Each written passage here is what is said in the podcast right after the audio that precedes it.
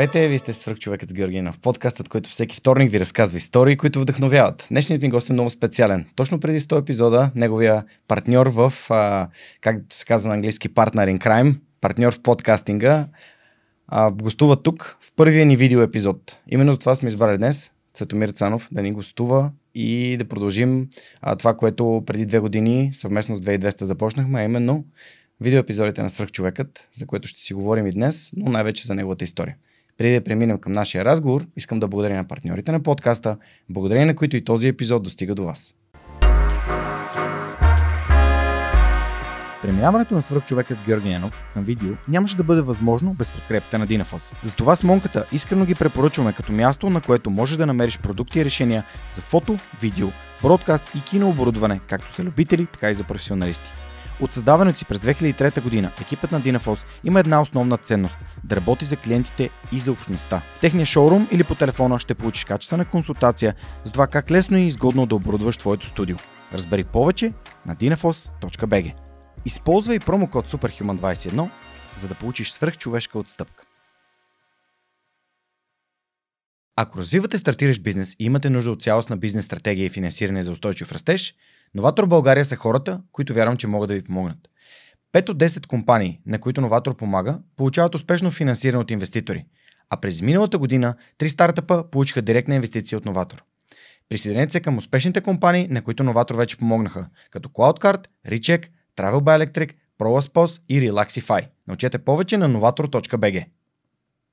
Цецо, здрасти, благодаря ти, че приема моята покана да се включи в епизод 299 на човек. Здрасти, Жорка, знаеш, че винаги аз на тебе не мога да ти откажа по никакъв начин. Каквото и да ме накараш, аз ще го направя. Гледам да не заупотребявам. Да, аз точно за това съм готов на всичко. Благодаря ти. А, радвам се, че се сетихме с Монката, че епизода с Орлин беше 199 и той беше първи ни видео епизод. Uh-huh.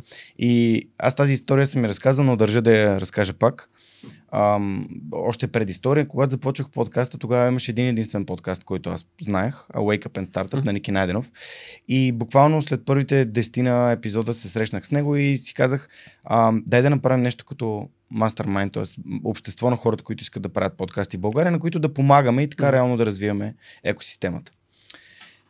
Да, да има не много хора в България, обичат да, да си помагат едни на други и а, си спомням как а, получих покана от теб да гостувам във вашия подкаст mm-hmm. и буквално докато си говорихме в подкаста и след самия разговор, това беше ония паметен ден с огромния дъжд. Който ни ще ни отдави в центъра на София. Отдави центъра на София, да. А, Перовската река беше по улиците Точно по-скоро, така. беше а, и на, навсякъде имаше огромни, огромни локви и наводнения.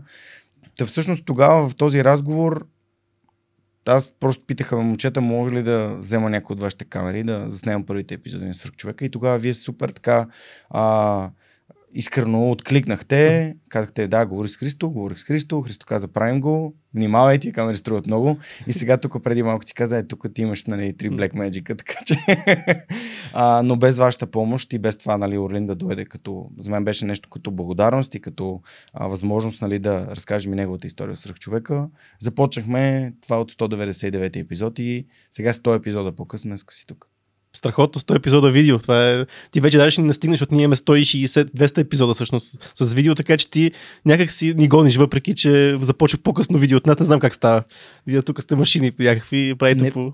Не Стараем се да не пропускаме епизоди с Точно Монката, така. но много сте ни помагали с а, това да, нали, да, с техниката, с знания, с а, това просто да знаеш, че има на кого да се обадиш, да си поговориш за, ам, за нещата, които правим, защото ние, ние реално се борим за едно също нещо. Не. Да има повече критично мислене и да има стойностни смислени хора и да даваме платформа на хора, които си заслужават. Според мен е много важно да се, да се създава едно такова комюнити и да се помага на хора, особено когато това пък не ти струва кой знае какво.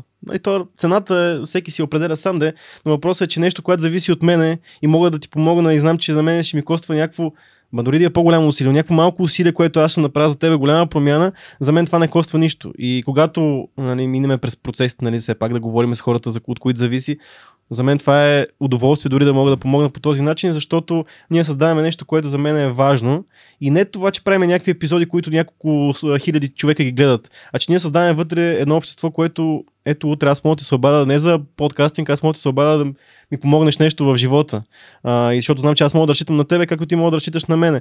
А пък за подкастите а, е много важно тези хора, които сме стартирали по някакъв начин някаква някаква тенденция за създаването на подкасти или на видеоподкасти, а, да си имаме уважението и да, създа, да, да може да си комуникираме един с друг открито, за да може да видим къде грешиме най-вече. Защото това е една, една материя, която а, все още не е много позната.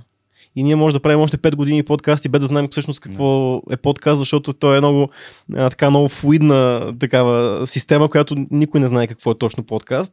А, ето и мейнстримейт се опитват вече да правят подкасти, което може да се каже, че значи, под, щом е подкаст, това означава, че трябва да има микрофони в кадра. Значи, това е...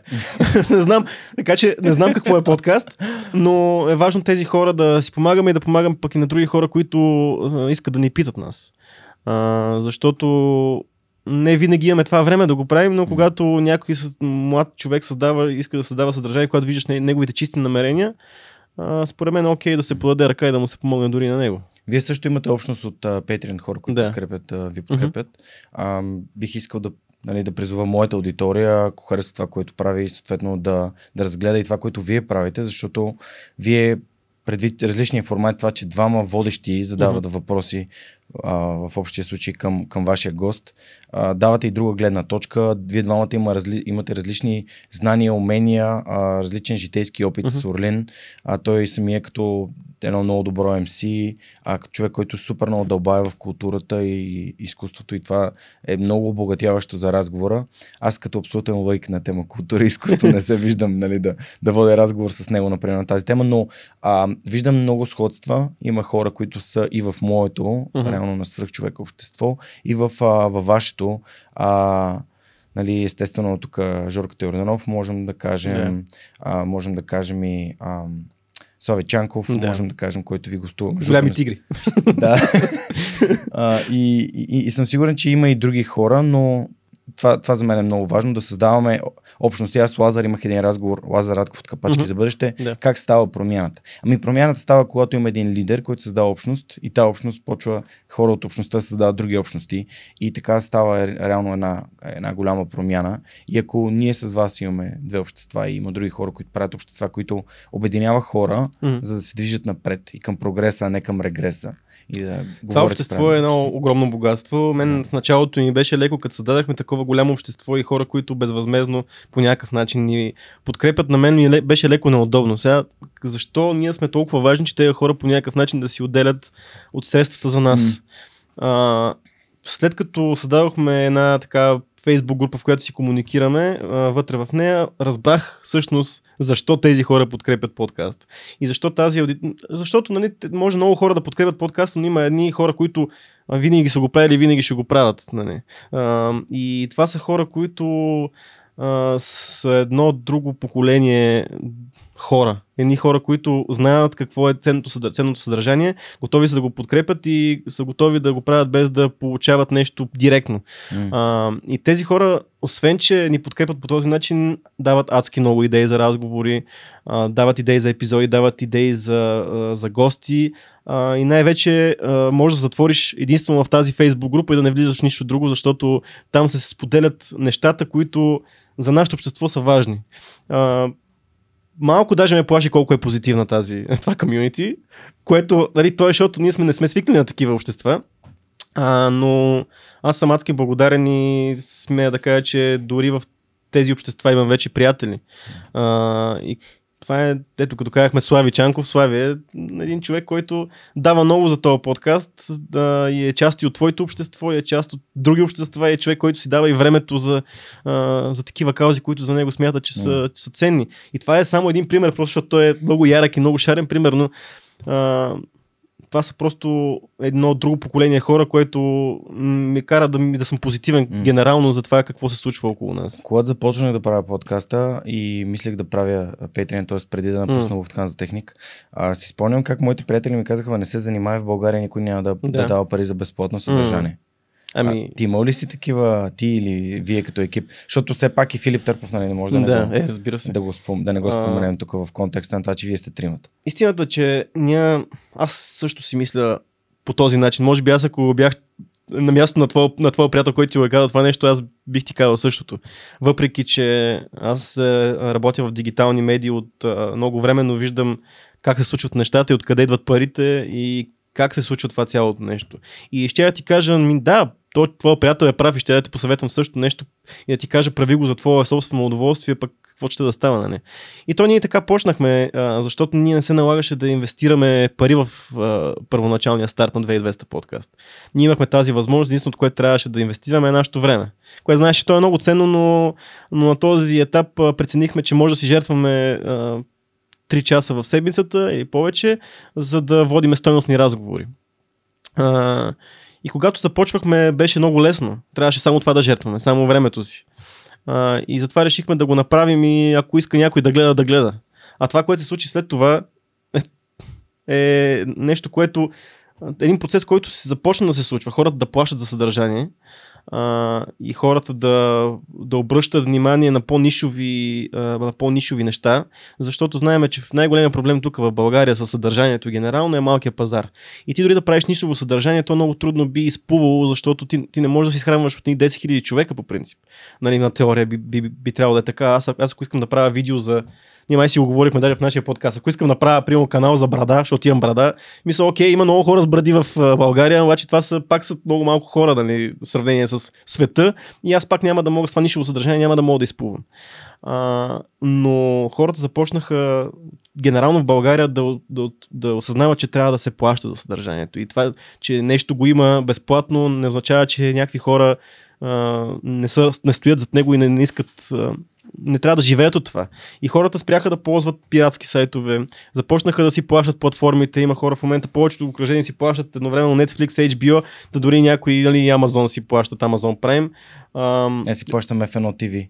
Там и аз си плащам F1 TV, между другото, въпреки че нали, може да си го намериш по някакъв начин, но си плащам F1 TV, защото ме, ми харесва начина по който... Netflix и Spotify. Да. А, свикнаха хората да си купуват игри. Да. Свикнаха и хората да подкрепят неща в Patreon. Да. Patreon, като казвам, имам предвид всичко друго, защото нали, Patreon е а, така, OG-то на тези платформи, но а, свикнаха да подкрепят и такова съдържание, което е независимо. И което е една много готина промяна и забелязвам, че сайтове, пиратски сайтове, така доста замират и нямат никаква популярност в момента. А, но специално за платформите смятам, че това е дори удобство. малко българин успя да отлепи малко от дъното, да се почувства малко по-широко, така чисто финансово и да си позволи дребните удоволствия да си плати 10 евро, но всичко да му е удобно. Да си отпусне телевизора, Netflix да му е там, HBO да му е там, да си гледа Формула 1, ако иска да си гледа само от кокпита на Люклер. Всичко е. И, и това е, е удобство. И ти плащаш много малка цена за него. Ферари Power. А, ние сме да сме много големи фенове на Ферари. Аз а, тук бих ти, бих, ти, бих ти хвърлил моята гледна точка по темата. Uh-huh. А, те реално хората не плащат. Те така стават съпричастни. Да. Тоест те стават част от създаването, да. което според мен е изключително ценно, защото ам, в наши дни, когато хората са били навън или пък редовно пътуват, или пък имат достъп, имат приятели извън България, хори се на Еразъм и така нататък, mm. те искат да виждат, искат да бъдат част от такива общества и такива mm-hmm. проекти, в които се говори за, както и преди малко, за критично мислене, за напредък, за наука, за, а, за смисъл, за истински неща, yeah. а не просто една а, пропаганда, в която се говорят глупости. Точно. И аз съм изключително благодарен и се радвам, че имам удоволствие да, да комуникираме и заедно да имаме тази мисия. Има една опасност в създаването на такова общество, особено когато то е по-голямо. А, това е нещо, което че аз си мисля, че е балон. Еми, балон е, да, ама аз честно да ти кажа, предпочитам да живея в този балон, отколкото да живея а, в нещо. Да, въпросът подготвен ли си за реалния свят, ако той поиска да влезе при тебе по някакъв начин, то винаги се случва така, че да влезе в...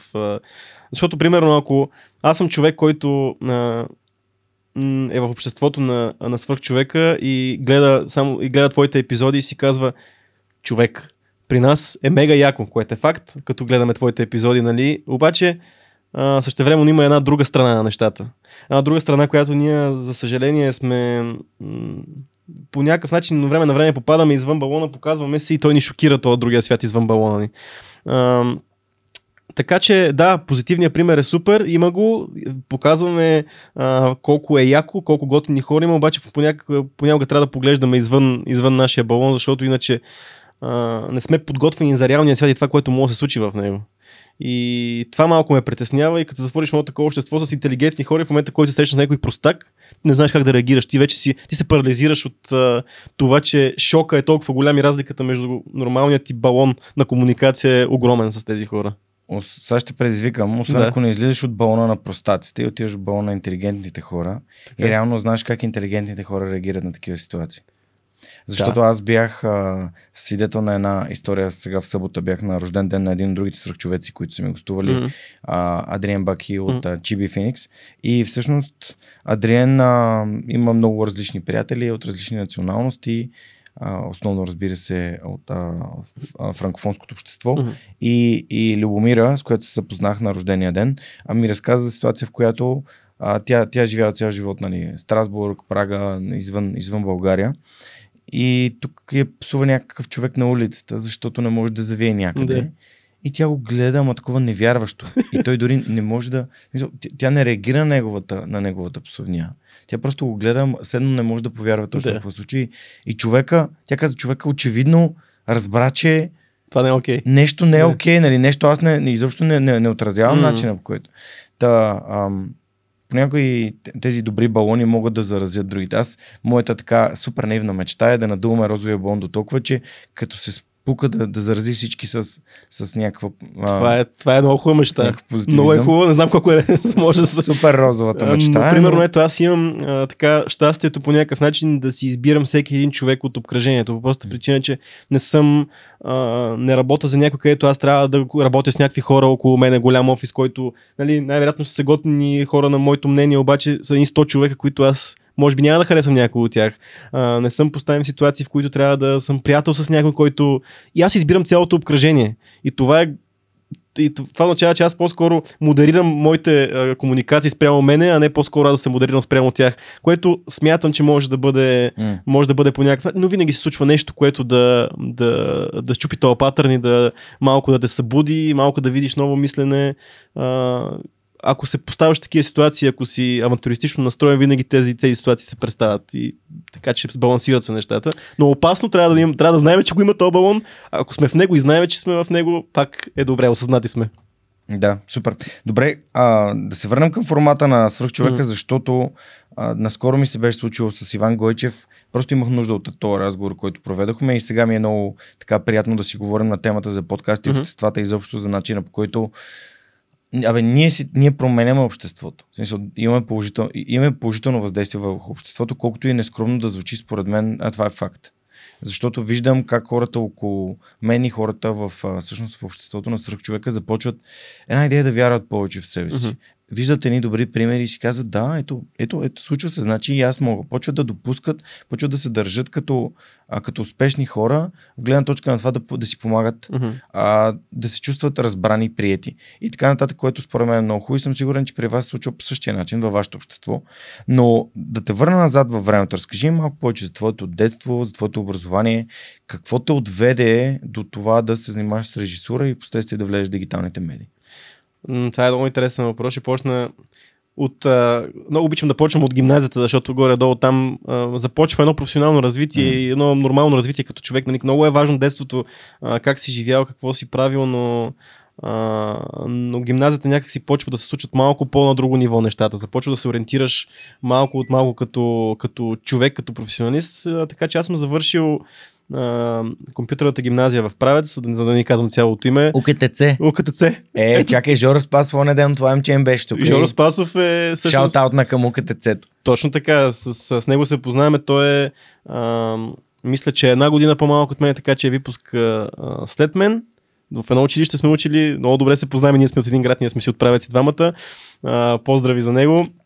А, но там съм учил аз, където а, това, което най-много ме подготви тази гимназия, УКТЦ-то, или по-скоро професионална гимназия по компютърни технологии и системи, ако не са и променили името още веднъж, а, а, там а, учихме много по интересен начин. Там нямахме класна стая, в която а, седиме там през цялото време, някакви учители идват при нас и имаме предмети като, само предмети като математика, български язик, литература и така нататък. А ние нямахме стая и обикаляхме кабинетите на различните преподаватели а, и също нещо имахме лекции и упражнения по някои специализирани предмети, което супер много те подготвя за света на, на когато ти еш в университет. Ти си готов вече, ти не си заека, който се оглежда и се чуди какво да направи в, като попадне в една голяма сграда и трябва да му кажеш 309 стая и той трябва да търчи по стаите. Не, ние бяхме готови за това нещо вече, защото а, просто начина по който се провеждаха там занятията беше по-различен и понеже учихме неща като, а, като информационна технология, а не такава, която се учи в основните училища, като цифрова техника, като аналогова схемотехника, а, имаше лекции и упражнения. И пак, отново, като ти попаднеш в някакъв университет, знаеш, че имаш а, същите неща. А, аз от тогава а, Бих, бих казал, че аз съм си техничари до ден днешен. Аз обичам да виждам а, решението на проблема, когато става въпроси за заснемане на видеосъдържание и за... А, аз обичам да гледам и техническата част на нещата. Как може технически да решим някакъв проблем. Просто така ми работи мозъка, но аз така и не се запалих да стана програмист и IT, да стана какъвто и да е. Нали, на, там те води, а, на там те води цялото ти образование, но не е задължително. Аз познавам много хора, които се занимават от... Ето, моят приятел Антон, който сме в един клас, който в момента прави подкаст дизайн на нещата заедно с Серго, той е от моя клас и също време след това се занимава с а, дизайн и, с, а, а, и е художник. А, имам а, една приятелка Сандра, която е една година по-голяма от мен, която също се занимаваше с монтаж. Нали. Тя, така, аз много съм се допитвал нея, която кандидатства в надвис. А, има много различни хора. Това е само няколко примера с хора, които занимават с креативни професори, въпреки че завършили нали, фактически хардуер и софтуер. И също време има хора като Жорката Спасов, който пък от това начало на образование прави в момента нещо много иновативно и е а, собственик на фирма а, и основно лице в нещо, което е блокчейн, нещо иновативно, нещо готино. Ще ти кажа още един човек от УКТЦ, който ми е гостувал. Води Христов, селс директор на Black Magic за Европа. Не го познавам. Обаче не знаех. Да. Имам епизод с него и слушай го, според мен ще бъде много интересен. Да, защото той може би по, той е по-възрастен. По-възрастен, по-голям от нас. Значи, а, да. Но е много интересен епизода, защото той разказваше как на какъв период от време е трябвало да променя. Да. Той е искал да си променя професията. Той също не е бил. Mm-hmm. Той не е софтуерен и хардуерен специалист, да, просто се занимава с Ам, това е било. Той, и той е от София, реално го праща родителите му там. Да, но историята след а, продължава, минава през спорта. Много интересно, че моята история продължава през спорта, защото аз до, може би, а, до 11-12 клас не бях ориентиран професионално какво ще уча. И, нали, понеже пътите води към а, по някакъв начин към програмирането, реших, че да, окей, това е моят път, защото съм завършил 4 години, нали, а, въпреки че научихме кой знае колко програмиране, но това е нормалният път. Да, обаче спорта винаги е било част от, а, от мене, защото от, от невръсна възраст съм започнал с бойни изкуства, след това баскетбол и така нататък. От този период 11 клас а, започнах а, много сериозно с а, фрирана и с паркура. И така, даже по училището се събрахме с едно крю, направихме си много хубаво отборче, което сме а, приятели от ден днешен и а, бяхме много близки. Обаче, какво става като правиш някакви яки трикове, трябва да ги снимаш. Нали? И започнахме с едни сапонерки, където всеки, всеки, всеки дете от нашето поколение имало такава сапонерка, която са си правили снимките, нали, семейните снимки. И започнахме да снимаме видеа. Те снимаха с примерно с 360 или 480 пи нещо от този сорт. Ужасни, не мога да разбереш кой е на кадъра, но там случва се нещо. Няколко пикселчета да се да, правят, въртат се някакви пиксели там. И като снимаш, снимаш, в един момент то събираш някакъв материал, трябва да го монтираш, трябва да го направиш на нещо, да пуснеш музичка, то почнеш, тогава започна малко интернет така да се отваря, нали, YouTube почна да създава едни форуми тук, гледахме какво правят а, англичаните, най-вече французите също и кажеш, що па не си направя ясно такова нещо. И почнах да си монтирам видеята, почнах да монтирам видеята на, на целия отбор, пък някак ми стана интересно да си правя надписчета, да си завъртам, да стана по-интересно, по-джиджено, защото гледам, че нали, всеки може да прави. Аз не съм най-добрия, нали, обаче мога да покажа пък по някакъв друг начин да разчупа видеото. И всъщност много се запалих, започнах да, да, така, да изяждам уроци дори по, за, за визуални ефекти, за motion графики и така нататък, въпреки че аз а, чисто визуално като текст, а, графика, аз не съм добър в това но започна да се заинтересувам от това и всъщност след 12 ти клас реших, че аз ще кандидатствам визуални ефекти. И и визуалните ефекти в България няма. Няма такова нещо като визуални ефекти. И започна да се оглеждам в Англия, ама там пък почнаха да стават, стават промените в Англия, че ставаше много скъпо образованието. Тогава студентските кредити бяха вече малко по-сложни за взимане. И реших, ай, добре, дайде ще видя тук, ще уча нещо в България, пък евентуално след това ще отида нещо. Ще уча или ще си уча сам. И попаднах на надвис и на, надвис и на Благоевградския университет, а, където имаше монтаж. И викам, окей, монтаж, монтаж. Юзо? Фигозападния? И фигозападния, да. А, но, а... Че в Благоевград, нали са и американски? Да, да, точно така в Юзото. И обаче постигна до там, че трябва да изкараме ни предварителни кандидат студентски консултации, нали? защото все пак ние никога не сме учили кино и трябва малко да се подготвим за тези изпити и на точно тези консултации имах огромното щастие а, ни преподава там Нина от Апармаркова, която може би е най-легендарният монтажист в България последните 30 години. А, аз не направя много възраст на 20, последните 20 години. А, и там аз просто казах, да, то монтаж е магия, човек. То, аз защо занимавам с тия тук да върта надписчета и да, правя, да сменям небето някъде и да експлозии да правя, като то монтажа е нещо, което е супер силно и е една от основните инструменти, заради които киното е кино. А, защото иначе гледаме нали, киното от зората на, на, на неговото зараждане и а, гледаме един кадър, one shot. И там много се запалях по монтажа и след това приехаме и 4 години наложи се да дори да не работя, защото толкова много се запалих с този монтаж. Монтирах на, на повечето оператори, режисьори, курсовите работи. Стана ми адски интересно. Чак четвъртата година започна да работя, което нали, си има своите финансови предизвикателства и трябваше лятото да разкарвам без алкохол, но това е друг въпрос. а, но оттам нататък просто монтажа ми беше част от живота 10 години и повече, а пък видеото генерално а, и до ден днешен нали, се занимавам с, с това. Той тук монката ме пита дали още монтирам. Монтирам, защото ми е трудно с толкова години опит с монтаж да, да работя с други монтажисти и бюджетите са в защото аз предимно занимавам с веб съдържание, нали, с дигитални платформи. Там все още бюджетите са още по-нисички, отколкото нали, са в други медии и затова ми се налага и да монтирам, но сега в момента повече съм се концентрирал върху, върху продуциране на различни неща, режисиране, лайв стримове и така нататък. Това в момента ми е моята професия, с която занимавам общо взето видеопродюсър.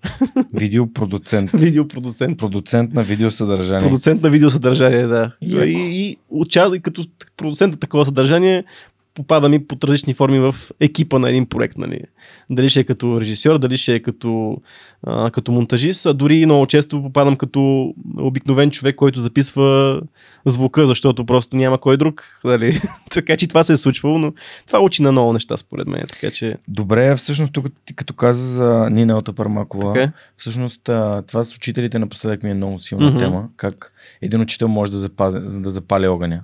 Да, това между другото е магия. Аз няма, няма да спра да повтарям името на, на този човек, защото а, когато виждаш, че човек обича професията си и, и е много добър в нея и знае тънкостите и е, и е майстор в нея. Аз много mm. обичам тази много обичам тази дума българска майстор. Нали.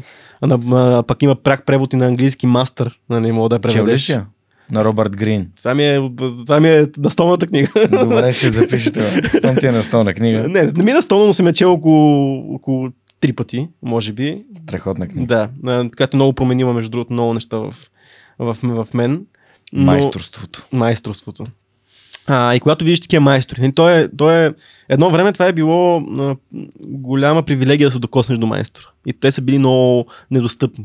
А ние живеем във време, в, което, в което майсторите са е така на една ръка разстояние. Дали ще е на два клика или дали ще отидеш. А... Аз правих една документална поредица. Тая тема с майсторите ми е много важна. А, правих една документална поредица, кратка, за съжаление. Я правихме на мускули, си я правихме със собствени средства и направихме само три епизода, но за, как се казва, майстори в скоби My Story на английски. Между другото името ми помогна, не ми помогна, ми напълно го измисли Орлин това име. Много е добър с имената.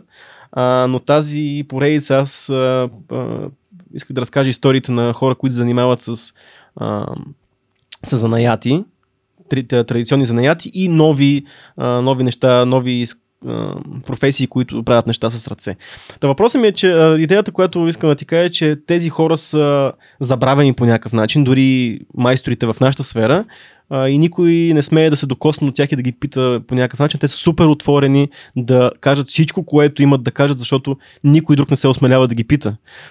И ти в момента, ако искаш да се научиш на някакъв от древен занаят Мгм. до това, което а, искаш специализирано да занимаваш, примерно с блокчейн, тези хора са отворени, защото по някакъв начин никой не ги не, не, се, не, не, не, се, не подава ръка към тях. А особено за старите занаяти. Защото никой абсолютно не се интересува от това, а те искат да предадат това знание, защото то умира. Имам валидация за това, което ти М. казваш. С Калин Даскалов, Стопан, Да. с когото ам, си говорихме, не спомням, някъде в началото, първите две години на Да. подкаста. И той се занимава с книговезене. М, да. Той е книговезец. И той разказваше за това а, как е търсил последния български майстор, който е книговезец. Мгм. И когато го открива, всъщност разбира, открива сина му и разбира, че той е починал преди година или две, съвсем наскоро е починал и не е имал на кого да предаде Да. занятата си. Това беше един от хората, между Стопан, който ако бях продължил а, поредицата, която тя не е спряла още, тя просто е замразена в момента, със сигурност бих се обърнал и към него, защото той пък отново прави нещо, което е тотално забравено и може би той пък в момента е последния. Въпреки, че е млад човек, който се занимава с това нещо. Така че но за когато си говорим за учителите, тези хора, когато горят вътре в материята си, те имат много да дадат, а знаят начина по който да го направят.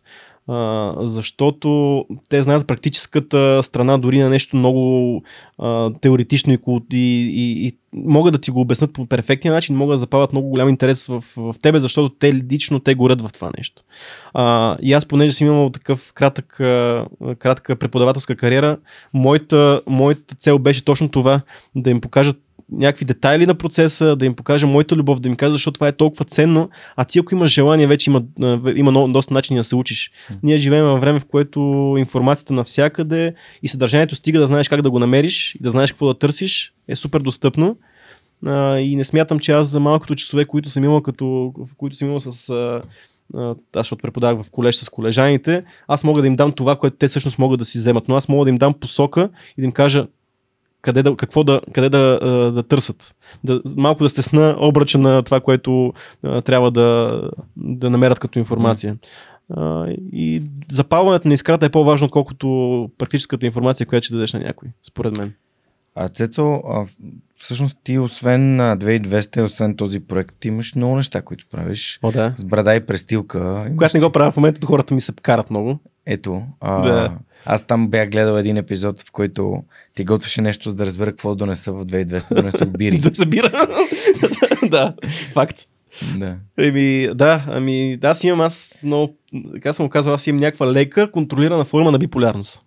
Това е, аз много си обичам тая, нали, това е като малко ткание, а, а, ай, а, само че забравих. Хората, които вярват в Зоди, бихте те питали каква Зодия си. Не това, другото е, което а, I hate being bipolar, it's awesome. Е, това, това нещо е такова. Само че аз не съм по, по-добре с положението, се опитвам да си контролирам моята биполярност, защото аз имам постоянно някакви идеи. Само ми- да го преведем, нали? Да. Мразя да бъда биполярен, супер Страхотно е. да. да, точно. А, защото и наистина е така, ако успееш да го контролираш е супер. Аз просто, то, то си някакъв а, психологически дефект, който може да, п- да, п- да стане ефект. А, и ще говорим за това, защо и хората около тебе са много важни в този процес. Но аз искам да правя много неща с живота си, много неща професионално искам да направя, много неща а, чисто като в свободното си време искам да направя, много, неща, много идеи ми идват постоянно, много от тях глупави. А, но аз а, искам да ги реализирам по някакъв начин и това, което знам как се прави последните години е дигитално съдържание. И ако искам да готвя и обичам да готвя, аз постоянно готвя вкъщи, защо да не направя канал за готвене в YouTube? Защото аз това знам как се прави, знам как се прави канал в YouTube, знам как се снима, знам как се... И, и това нещо, по този начин имам още един стимул да, да правя това, което обичам. А, друг проект, който е Restless, който е за планинарство и за бягане в планината и за какво ли не. Ами да, още едно извинение да направиш коме ми не, да го снимаш, нали, което между другото и тази година пак тръгваме след... Не съм го гледал, признавам се, извинявам се. Ще гледаш следващия филм, който сега предстои. То нещо стана, някой спря на половината. И, то това е якото. Камен спря, след това аз спрях преди това, той спря малко след това, пък се върнах аз, абе, мазало беше, но това е естествен процес, нали? не сме се опитвали да... Но тази година ще го правим цялото и ще го заснем цялото, със сигурност. Между другото, аз имам един друг приятел, който тръгна коме. Мине и първия път спря на го ходих да го прибирам от Витиня. а той е много... много... На, на Витиня. Да. хваща го дъжд първите два дни, възпалят му сухожилията, да. т.е. само с планинарски обувки. Да, втория, не могат да изсъхнат. Втория път тръгва с сандали и си го прави с лекота. Да, това е идеята е, че а, когато имаш някаква идея, и имаш начин да направиш, имаш начин пък и да заснемеш. Да. И като можеш това, защо па не я направиш? Мисъл, а, и много е важно да имаш, е това, което искам да говорим, е да имаш хора до тебе, които да, да ти казват, та идея е яка, та идея не е яка, а, та идея я правим заедно и в момента, който, защото нали, ние си говорим за хубавата страна на, на тази контролирана лека биполярност, ама лошата страна е, че губиш мотивация в някакъв момент. И тогава, когато имаш човек до тебе, който да, в момента, в който ти нямаш мотивация, той да има и той да ти каже, бе, чакай, ще дойде пак мотивацията, няма проблем. А, или дай ще направим това, ще смениме нещо, за да стане по, по твоя начин, по както го виждаш. Това е много важно. Аз съм по този начин и в кариерата си. Аз имам човек, който е до мене, който винаги ми дава, а, дава посока. В подкаста Орлин а, е човек, който, когато аз а, липсвам мотивация, той е човек, който пък бута нещата и обратното, нали, разбира се, но много е важно да имаш човек до тебе, в който да вярваш. И това е най- най- най-важно в, в бизнес отношенията. Също така, защото всеки прави грешки, всеки има бърнаути някакви, всеки има слаби дни, всеки има глупави идеи. и е много важно да имаш този човек, който да ти по някакъв начин да ти е коректив в това как се движиш. И особено за хора като мене, които имат адски много идеи, трябва някой да дойде да каже, пич, chill out, приспи го това нещо, дай утре ще видим дали това работи. Както и с а, нашия проект с а, Коме Мине, пък Камен, който аз ако се почувствам немотивиран по някакъв начин в планината, ще ме бутне по някакъв начин и ще ми помогне. Сам е трудно да се живее на този свят, въпреки че аз съм много голям индивидуалист, но си намирам начин по който да работя с хора, които да ме, да ме правят по някакъв начин по-добър. И аз мятам, че средата, в която си е най-определяща за това как ще се развиваш. А, защото ти ако се затвориш в собствения си, нали, в своята собствената си глава и си смяташ всичко, което правиш е много яко, а, седиш да, да, да правиш много глупави неща и да, да нямаш реална представа за, за себе си, за, за ситуацията, в която си.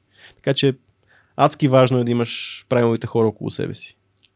Абсолютно съм съгласен, защото а, и в контекста на свръхчовекът всичко започна само с един таблет да. и с Радо, който mm-hmm. ми а, помагаше за аудиосъдържанието на свръхчовека и той това го прави 6 години напълно безвъзмезно. Mm-hmm.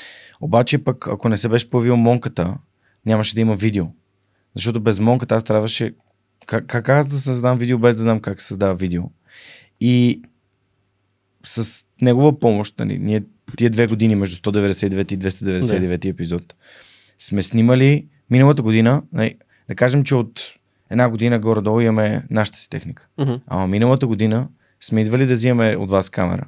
А ходили сме до Динафос да взимаме отделно от тях. Ние сме се засичали даже там. Засичали сме се там. Трябва да ги върнем, да. защото вие в понеделник снимате. Mm. И съответно, нали, не е имало моменти.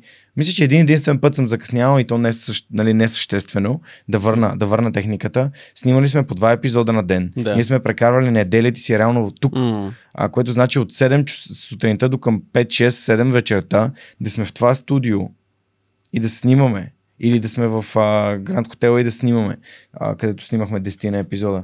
Така че всичко това, ако, ако той нямаше желанието и, и, и това, което не виждам в него, сигурно нямаше да стане. Така е, има, може би той има два епизода, които е пропуснал, защото е болен и примерно два-три епизода, които сме от, отложили, защото госта нещо. Ако нямаше монитор пред него, ще да го видя как се черви в момента. Черви се той. Но без него, в смисъл, без него нямаше да стане. И нямаше да стане и без доброволците, които правят възможно нали, нещата да се случат последните 6 години. Ана Мария Яница хората, които ми помогнаха да дигна сайта, нали, да, а, да, да имам повече присъствие. Нали, чисто Виж сега, един луд, един луд си е просто един чисто да. човек. Обаче, когато се съберат 5-6 луди, вече си става един колектив много сериозен. Да, абсолютно. Така че да е хубаво да има луди хора, защото иначе ако си, си правиш сам нещата, пак първо, че е невъзможно, mm. защото не можем всеки, въпреки че има такива хора, mm. които се опитват да са one man show, много често е невъзможно от финансова гледна точка и тия хора трябва, ти знаеш много добре, безвъзмезно колко неща са се правили. Ето, ако трябва да дам пример с 2200 миния, безвъзмезно сме правили Uh, защото пак ти казах, не беше първоначалното, не сме се опитвали по никакъв начин в началото да продаваме съдържанието. Същото, като при мен. Но ние с трима човека, нали, защото сега ние е лесно, ние сме пред камера да кажем, това е по някакъв начин някакъв, uh, нещо хубаво за нас да кажем че сме пред камери и водиме, пък и изиеме това, че водиме разговори с готини хора. Но ето, примерно, един фил, какво, две години, нето не е взел лев, нали? нали? Това е... Защо го прави? Още не мога да си го обясна, нали? Но а, аз понякога се очудвам от а, хората, които са готови. Аз ти казах и преди малко. Се очудвам от хората колко са готови да дадат от себе си за, за някаква кауза, ако смятате, че, че, да, че е ценна. И как хората са готови да жертват дори по някакъв начин и собственото си его, ако щеш, за да бъдат зад, зад нещата и да бъдат хората, които не получават достатъчно кредит дори за това. Аз имам специално обяснение на тази тема. А, какво кара хората да подкрепят неща, от които не получават пари. Mm-hmm. И това е смисъл. Да. А, тъй като понякога ние сами не можем да открием нашите идеи, които, които Да. ни носят това удоволствие и удовлетворение. Но когато виждаме идея, която препознаваме като наша, ние виждаме огромна, огромна мотивация, огромно желание да бъдем част от това. А ето виж капачките. Нали? Ако трябваше някои от хората, които просто идват и носят да организират това, най-вероятно нямаше да могат. Но самия факт, че някой друг го прави, те го припознават. Да, Има доброволци, има стотици доброволци на всяка кампания. така е. И то напълно безвъзмезно. Никой от тях не взима никакви пари. Мгм. А, и, и, и това е за мен лично показателно. И смятам, че е прекрасно, когато тези хора дойдат, кажат искам да помогна, нали? Ти ги включиш в процеса, а за мен е важно да ги включиш това, което те искат да правят и искат да се развиват. Това е моят подход. Да. А защото нали, аз не се чувствам комфортно да кажа на, доброволец, на доброволец, който иска да, да рисува някакви неща и да прави дизайн, да му кажа, окей, а монтирай аудио.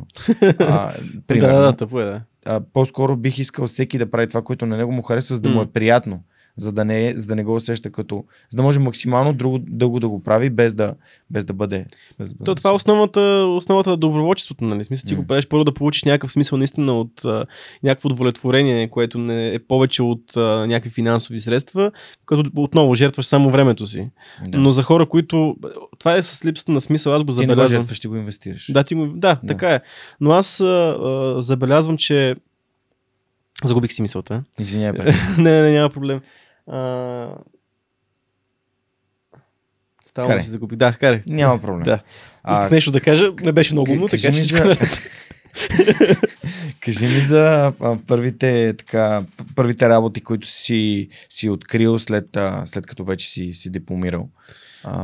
Първата ти работа или работил ли си, защото каза, че не си работил докато си учил. Да, докато учих не работих, защото трябваше... Аз работех повече, отколкото на някой. Работех наистина, защото а, монтирането на толкова много курсови работи си беше предизвикателство. Но още в а, а, четвърти курс а, тогава започнах а, отново колежката, която споменах, Сандра, която е отново тук деце, а, тя работеше в сериала 7 часа разлика. И да пускаше, отиваш да работи в друг сериал, вече съм забрал кой е. А, там и тя, тя ме потърси и мене, като очудих се малко, защото ние малко не сме си общували чак толкова много и тя професионално не знае аз какво мога, но беше разпитала колеги и пък аз като съм човек, който работеше постоянно с всички колеги, нали, беше очевидно по някакъв начин да, да ми се обади.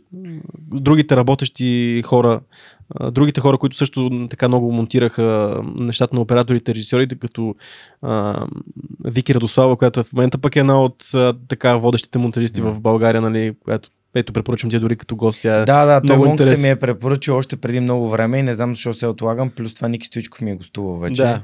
Так, так, Ето, имам, тя- Знаем се с Вики. Така, даже... тя, тя беше в моя клас също. Тя вече работеше в, мисля, че под прикритие тогава. А пък мен ме поканиха да работя в 7 часа разлика. То там бързо се случиха нещата, защото нали, те прекъснаха сериала заради скандали с BTV и тогава някакви неизплащане на пари, но поработих там малко и оттам се завъртях пак по сериалите. М. А, четвърта власт, ако си го гледал, също съм Не съм. Да, но аз... Аз не съм много по българска Да. телевизия, гледал съм само Да, но работех по средите, но в един момент реших, че ето когато в момента това не мога да си да повярвам, че съм взел това решение, си казах, бе, аз не, нещо не ме кефи това да работя на проектен принцип, искам някаква сигурна работа, може би, защото а, така ме... Така хората около мен това, това е било ценното за тях, нали? Да си имаш нещо стабилно, да имаш някакъв доход, който да разчиташ на него, което в момента го виждам леко за не точно това, което мисля в момента, нали? но това е а, друг въпрос и започнах да работя по телевизии, където пък много се научих на, на това да съм... Станах режисьор на пулт, още една професия, която в момента владея и нещо, което винаги мога да се обърне, нещо, което много ми е давало а, и съм направил адски много живи предания, нещо, което пък в момента научил съм много за моя, за това, което правя в момента, за лайв стримовете. Нали? Аз правя телевизионно съдържание на живо, но просто не е по телевизията, е в, в интернет с стримовете на, на, на различни събития, на различни конференции, на каквото и да е, каквото се седиш. А, и това много ме е научило. Пътувахме и понеже телевизията беше малка, нямахме кой знае какви бюджети и си правихме всичко сами до голяма степен. И имахме и много силен сплотен екип, а, който можеше да обърне света, общо взето. В Евроком работихме тогава. Супер. Всичките същите тия хора, които са били ядрото на, на това да се случват нещата там, в момента работя също с тях. А, така че бяхме много сплотени, с малко средства, с а, компрометирана техника до голяма степен. Тя се поразви телевизията доста, нали, инвестираха се пари там, но когато бях аз, тък му М. прохождаше и се събуждаше малко тази телевизия и а, сме понаправили доста събити, събития, които а, така много са ме научили. Но наистина направихме сами, и- разпъвахме си кабелите там и смисъл после си ги събирахме, разбираш Ти си човек, който аз също се обръщам към него, като имам някакви технически въпроси. Еми да, да, това е пак ти казвам, аз съм и техничар. нали?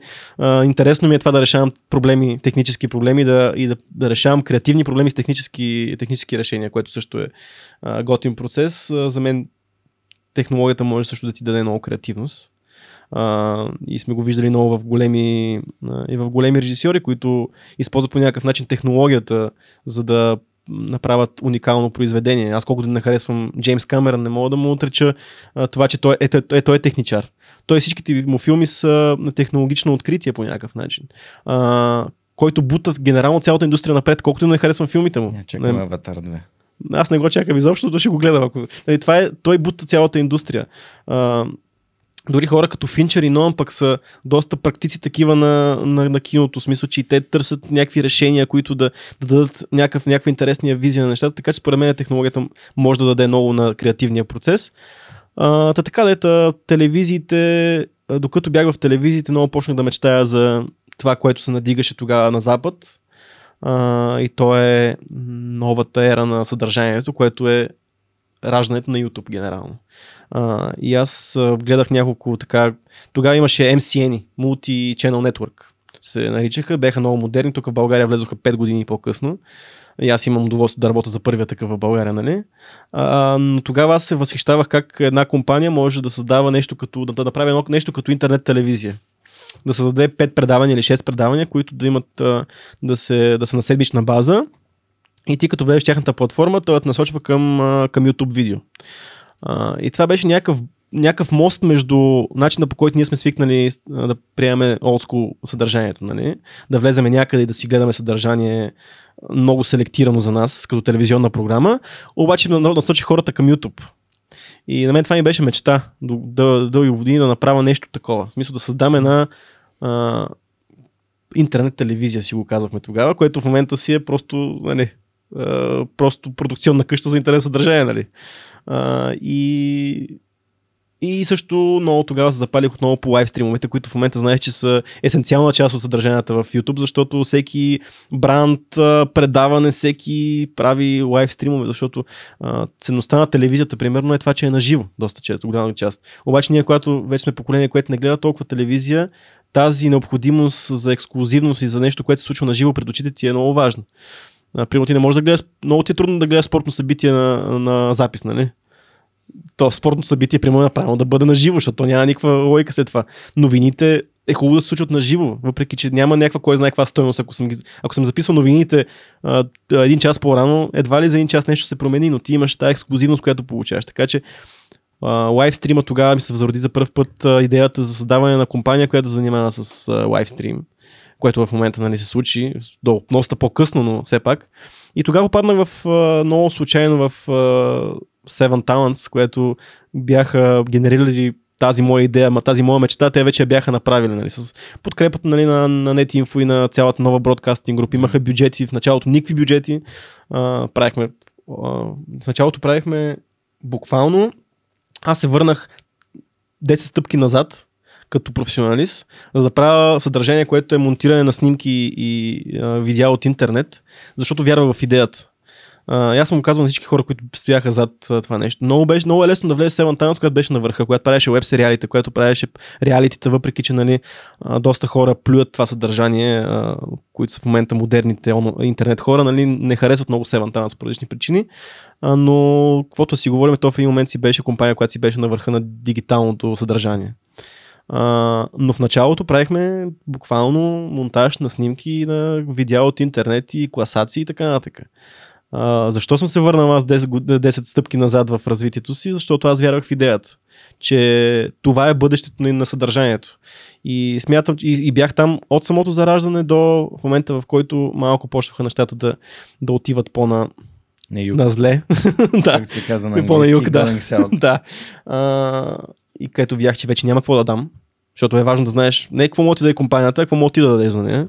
А пък е важно и какво ти дава, нали тя да е. А, но повярвах тази идея и за щастие това беше много добро решение, защото аз се научих как се прави интернет. Хората, все още, защото интернет и до ден днешен е джунгла и всеки търси начини по който да, да се справя в тази джунгла, а пък и те правилата са гъвкави, можеш постоянно да правиш някакви неща, но това е нещо, което ми е дало голям тласък за професионалната кариера и все още работя с много голяма част от основния екип, даже да не говорим, с Филип и с Орлин. Там сме се запознали най-малкото. Основен човек, с който работя нали, е Христо и Мария. Ти много добре ги познаваш.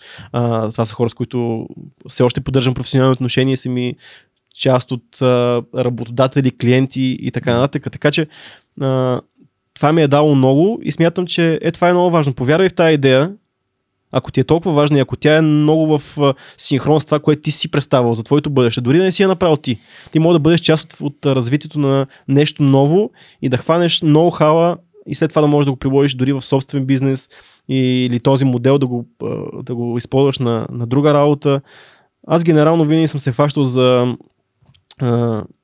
за концепцията, че нещо може да стане голямо и че нещо може да, е, да бъде много яко.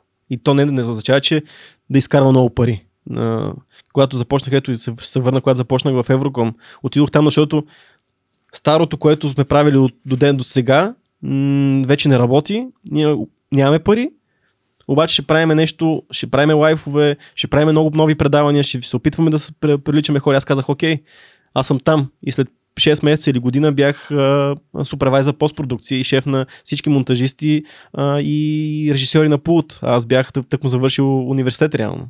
А, в, след това в Seven Talents там започнах от това начало и, наистина, и станах хет на, на монтажа отново. Защото съм бил част от, част от процесите от изграждането и съм го приемал като собствено нещо. А, не знам в момента, ако се попадна отново в такава ситуация, дали ми би ми било, дали мога да застана зад нечия чужда идея, след като вече нали, аз развивам собствени идеи, но ме, искам, си, искам ми се да мисля, че в а, малко от този младежки ентусиазъм останал в мен, че мога да застана зад, зад някаква концепция, която не е моя. Тя може да не е твоя, може да се препознаш. Не? Точно така, както се препознах в Семанталност, точно така.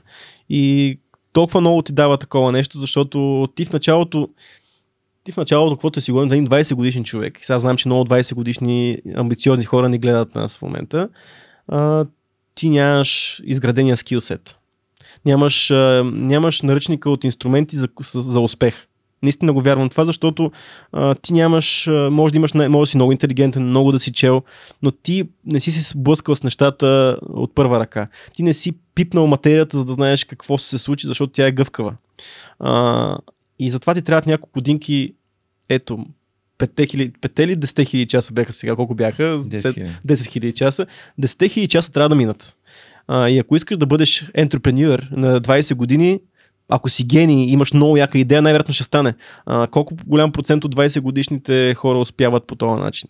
А, много хора са минали през по някакъв начин професионалния си път и след 5, 10 години, 20 години са станали много успешни хора, защото практиката е нещо, което най-много те учи. А ти практика, особено в тази нашата дейност, защото ако си програмист, да, ще седнеш и пишеш код, обаче айде бъди филмейкър като си гол на 20 години, като пушка и нямаш имаш 5 лева в джоба, нали? В смисъл, окей, да, в момента можеш да снимаш телефона си, а, но трябва да останат някакви, трябва да имаш актьори, примерно, ако ще снимаш игрално, трябва да ти някой пък да държи камерата, пък трябва да някой да ти светне една лампа. Нали, ти реално зависиш от... А, много трудно ще намериш ни 20 човек, които ти кажат, ева, правим всичко, което кажеш, да, и ние сме зад тази идея. Безплатно. А тя най-вероятно тази идея, като си толкова малък и такой, тя е наивна и леко глуповата. Нали? Смисъл, всеки е правил такива неща. Аз ако ти покажа първите неща. Не, мен Крис Захарев много ме вдъхновява с това. Крис е един от хората, които не зна... това, той е изключение. Но, но той се заним... Ама то не е изключение, той е занимавал тинейджър с видео. Той е занимавал от силно 13-14 годишен. Да, ма ти виждал ли си лошо нещо, което Крис е направил някой дори да ставите, защото всичко, всичко е публично общо взето.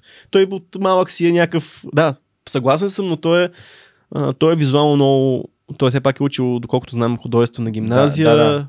А, а тази фото, а, как, фото и видео, тази гимназията в а, фотография и полиграфия. В смисъл, той е наистина, той е визуално подготвен човек, но той е Крис, да, но тези хора са mm. специални. Аз наистина мисля, че Крис е специален. А, и всичко, което се захване, аз постискам палци да успее. Той ни беше втория, втория гост в подкаст. И то не е случайно, защото а, това за мен е един изключителен младеж, който е много позитивен и има чисти намерения, според мен.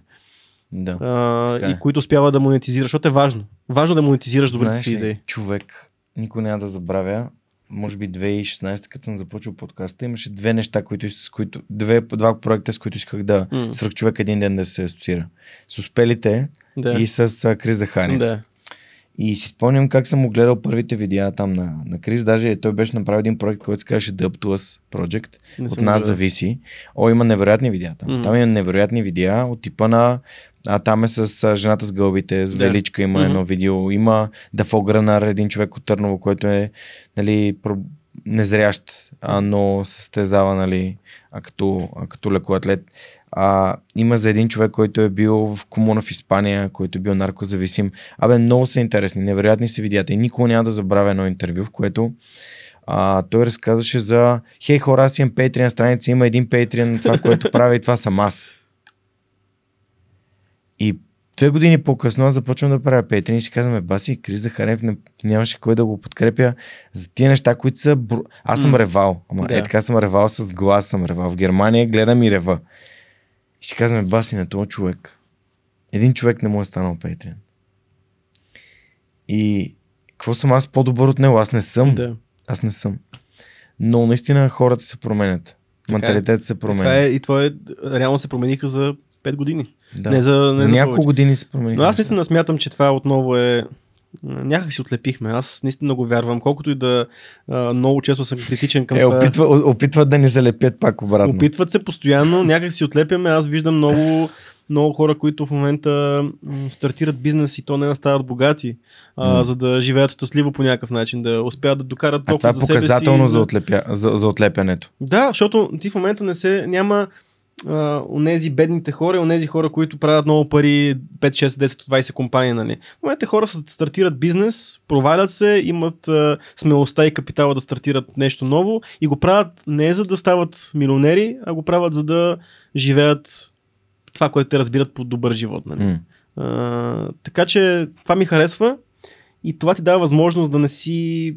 Защото, нали, ако ти е трудно да си изхраниш семейството. Е, в смисъл, не, не ако искаш, бизнес. колкото и подкасти, книги, семинари да има, трудно ти ще, първо ще, ще погледнеш на там, второ трудно ще, ще, ще отделиш малкото си, от малкото си финанси, за да подкрепиш някой друг. И последното нещо, което ще направиш, нали е, последното нещо, за което ще дадеш пари, ако нямаш, то е култура. А, а пък то до някаква степен нали, и това е, става и подкастинга в някаква форма става част от, от културата по някакъв начин, защото дава едно... Малко е посредата между, малко посредата между обучение и култура. Не знам, подкастинга е нещо от този сорт се случва в момента, а, но много трудно ще дадеш пари за нещо такова. което ти е важно. Ти по тебе ти е друго ти е, друго ти е нали, приоритет в момента. Нали, да Мгм. сложиш храна на масата. Съгласен съм. И затова, затова си мисля, че затова го има това общество. И затова последните 5 години това се случва. Колкото и да се опитват, според мен вече ние сме хората, които трябва да бутаме а, ние да работим отвътре за доброто економическо нали, състояние наше, обаче това, което ме притеснява, е, че много хора се отказват да го правят, да правят тия добри неща в, в България и а, искат някъде по-честни правила. М, Което знам, че вле- влиза малко в, в едни теми, които не са по никакъв начин тема на твоя подкаст, но просто е така. го оставям. Фърлям. Да, понякога това, че сме адаптивни и намираме начин да се случват нещата е за мен много показателно. Добре, разкажи ми как дойде идеята с 2200 и как реално започнахте да го правите. 2200 м- много добре си спомням как дойде цялата идея и тя беше супер спонтанно. Пак, пак ти казвам, един луд човек си е един луд човек, ама няколко хора са си а, колектив и случайно ние бяхме започнали вече с, с Орлин да създаваме някакво приятелство и някаква комуникация. На всякакви теми започнахме да си говориме. Той идваше в моята малка монтажничка да, да си лафиме някакви неща, като му писнеше от цял, цялата шумотевица на офиса в колата, примерно някъде сме ходили, много дълги разговори сме водили и до там. Нали, толкова, просто приятелски отношения, които нали, има хубави диалози в тях. И гледах един ден един подкаст, а, а, беше споделил той на... Аз не знаех, генерално не знаех много какво е подкаст. Мисля, знаех да е, знаех Джо Роган.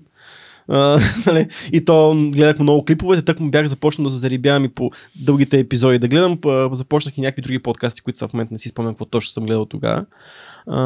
Но м- беше го на гости в един подкаст, който не съществува вече. И той там каза, че много се, се кефи на подкасти. А, а пък аз тогава си търсех, исках да правя нещо, исках да правя някакви видеа в интернет, защото аз тогава вече бях водил няколко неща в интернет. Нали, имах технологичен влог, не знам дали това ти е попадало някъде. Не. Ето. Аз съм, ти, ти, ако отидеш назад във времето, ако знаеш колко неща съм правил за интернет, от неща, които са били с моя глас, но имаше един аним- анимирано човече, което говориш за конспирации. That's me. That's me. Да, аз съм правил всичко в интернет. Аз съм uh, that guy from the internet. да, но търсих си нещо вече стойностно за правене в интернет. А, защото първият път, когато направих интернет съдържание, хората му убеждаваше, обещаваха, да, бе, застани пред тази камера, е малко стара. Да имаш някакъв а, талант според нас, за направи го. И аз застанах пред камерата за този технологичен влог, давах съвети за компютри. УКТЦ-то си оказа влиянието, обаче ми се правеше нещо стойност, нещо, за, нещо, което да помага по някакъв начин на хората. А, проблемите, през, през които аз съм минал тогава, минах през някакви депресивни състояния, които не бяха провокирани от нищо, но успях по някакъв начин се справя точно с неща от интернет. А, тежки моменти, които някакви хора, които аз съм следял, са ми помогнали. И реши, че нещо такова трябва да се случи, защото нямаше такова съдържание, или поне аз не знаех за такова. Обаче формата ми беше, не ми беше ясен. Не знаех а, какво точно трябва да представлявам на такова видео, какво да застана да говоря пред камерата. нали? Не, не знаех какво е.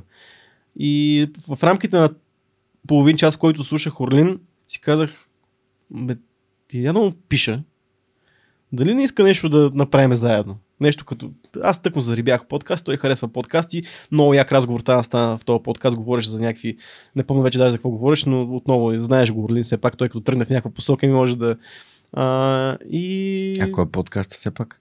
Е, Рипов Медиа подкаст беше. А, окей. Той е един повдиски, той имаше три епизода. Нали, той беше някакво такова. го Тест. Пита... Ми да, опитаха се хората и гледаше добре, водещия беше. Не знам какво се случи с тях. Ам, и писах му и той, викам пич, не знаеш, че се кефиш на подкасти, ай направим един подкаст. И той в следващия момент, айде. Нали. Явно е нещо, което е назряло и в него и просто е бил момента, в който трябвало да се случи това нещо. И започнахме, седнахме и основната цел беше, бе, правим Роган, ама по наш си начин, с двама водещи, защото ние седнахме, направихме един списък от хора, които познаваме, чисто такива приятели, които биха станали едни готини 20-30 епизода на подкаст. А, след това и дойде идеята за, за това да си правим разговори един с друг. М. И то първоначално беше, абе, какво само ще каним тук постоянно гости, дай да си правим все пак, за да има някакво съдържание. Дай да си правим и и теми между нас си, нали? А, и това пък стана пък нещо, което много заобичахме да правим пък тези теми по-късно. И си казахме, няма да се ангажираме с а, времетраене, ще, а, с не с времетраене, а с а, колко пъти на, на седмица ще пускаме някакви Мгм. видеа с а, честота. А, казахме си два пъти в месеца да има епизод. А, по, обадихме се на Фил, казахме, Фил, искаш ли да... Е, тук правим една... искаш да дойдеш? За първи епизод, нали? Викам, ще го мислиме нататък, обаче ела за първи епизод. А, той пък взе, че направи 170 епизода нали, с нас. Не знам как се случи. А, и е така малко по малко, малко по малко. Бяхме си поставили цел, цел 1000 абоната в YouTube за една година. Ние ги направихме за първите 3 месеца, което беше странно за... Нали, тук отново а, голямата, по-скоро вярната фен база на Орлин тук много помогна, защото Много е важно да имаш хората- аудитория. Много е важно да имаш хората дойдоха от там. А, тези хора, които в началото там последваха го, малка част от неговата аудитория, според мене, но пък а, тя пък се разви по някаква друга посока. А, и дойдех, дойдоха и много нови хора. Така че оттам нататък всичко е история, нали? Та, вече как се развиха нещата, и аз и на мен не ми е ясно. Някакси а, просто намериха си хора, които да ни помогнат. Ето, а, ние отново сме използвали тогава първото студио на Seven Talents, което там каз- казахме безвъзмезно, защото сме, очевидно сме били по някакъв начин, ние сме дали нещо а, и решиха, че могат да ни на това студио. След това вече отново Христо, който а, а, ни позволи да снимаме пък в а, сегашното студио, което сме вече толкова години, вече не знам колко време сме в това студио. И така до ден днешен. Човек, аз гледам тук първите видеа преди 3 години. Цецо Орлин, епизод 0, защо правим подкаст. Антон Аладжов от дизайна на нещата, Крис Захариев, Терек Штелуи. Той е бил треньор на Терек Орлин, Терек ще е Терлион на Орлин и е стронгмен. Стронгмен. След това депресията и други опияти, двамата си говорите. Ето виж тук, дете ти казвах за депресиите и тези неща, Да, които бяха има- много важни. Има тема. част от хората, които са ви гостували, като Дидо Димитров, нали, Никола Томов, естествено са гостували а, и в Свърх човека Скито, ето миналата, Да. при а, няколко седмици направихме епизод не миналата седмица, ама а, доста, доста от хората се, се застъпват и това е много, това много ми харесва. А, ново студио, пак Терек. А, И някои се повтарят, да. Това е. Няко... Ама вие си имате такова, ви, ви нямате ограничението, което аз имам. Да няма, да няма повтарящи се епизоди. Не, нямаме това ограничение. Генерално никакво ограничение нямаме. Нали, смисъл, то това е основното, за което, пом... за което... Аз разбирам, че е много по-лесно да, да вкараш някаква структура в нещо, което започваш, ама наша структура беше, че няма структура и няма ограничения. Те, разбира се, някакви неща си идват като ограничения, които си вътре в нас, които са неизказани, но а, генерално имаме пълната свобода да правим каквото си искаме, дори да направим епизод в гората пред огъня. Нали? Това, е. това пък е нещо, което е пък отново тук моята така, лудост да правя нови неща ме подтиква към такъв тип а, съдържание. Гледам, че нали, епизода сме на 69-ти. Така. А, и всъщност това, което забелязвам, защото гледам и другите епизоди, че всъщност има 25 000 гледания. Аз нямам такова видео в канала на Сръх човек. Еми ето. Чакай да видим това къде се нарежда във вашите all time high. Е, малко под топ 10, добре, доволен съм. Идеално е, бе. То даже между другото последните... След Влади Варгала и Димитър Стоянов от Бивол съм. Идеално, значи. Си на много хубаво място. Доволен съм. Доволен съм. да. А, те- то тук да сега да, доста епизоди, между другото, стари, доста отлепиха м, да е сега последните месеци. А, така че имаш ли някакво обяснение защо старите епизоди отлепят? а, YouTube алгоритъм. За това, което всъщност... Моят най-гледан епизод няма видео. И сте Теодосив Теодосив. Да. YouTube алгоритъм. Това е не, неведоми са пътищата на YouTube алгоритъма. Нали? За толкова хора, с които съм работил, се опитват да го разгадаят. Те YouTube, тъкмо някой тръгне да го разгадае, те YouTube почват да, Да го променят. да го променя. А, аз имам и по-практично обяснение, което ще го кажа след епизода, защото не е да. Да. по, по-така инсайте, но генерално YouTube алгоритъм, ние затова решихме всъщност да правим подкаст в YouTube, ако М. трябва да бъда честен. А, и то някои хора могат да кажат, че не е било тогава подкаст, нали? защото а, сме правили YouTube видеа, които са просто дълги и има микрофони в кадъра. Нали? Но ние започнахме да, да, такова, да ние започнахме да, да качваме в YouTube и качвахме само аудио и го давахме отдолу като линк, даже не беше в подкаст платформа. То беше в Mixcloud или нещо от този О, сорт. вау. А, след това вече дойдо, дойдоха нали, този начин да, да го качваме и в подкаст платформите. Например, нещо от сорта на 10 епизод започнахме да качваме и в подкаст платформите, но за мен беше много важно да е в YouTube, защото си казах, това е безплатна безплатен инструмент за промотиране на съдържание. Защото ако YouTube хване първите хиляда човека, които са дошли от моето шерване в Facebook, шерването на Орлин в Facebook му и така нататък. Mm. Оттам нататък си казва, има хиляда човека, които да го гледат този епизод. YouTube си казва, ами, що па не го пусна на още хиляда. И, и така се, и затова това е моята, а, а, моето мислене генерално за, а, за подкаста и затова той YouTube е в а, десетки пъти по-силен, отколкото, отколкото аудиоплатформите за нас. А даваш ли си сметка, че има различна аудитория в, в YouTube и в аудиоплатформите? А, да. А, аз, го, е, че... а, аз го започнах на обратното процес. Аз да, започнах да, към аудиоплатформите. Така, по принцип, подкаст така се прави, нали? Това, това е работещ. В смисъл, това е световния начин, по който се правят нещата.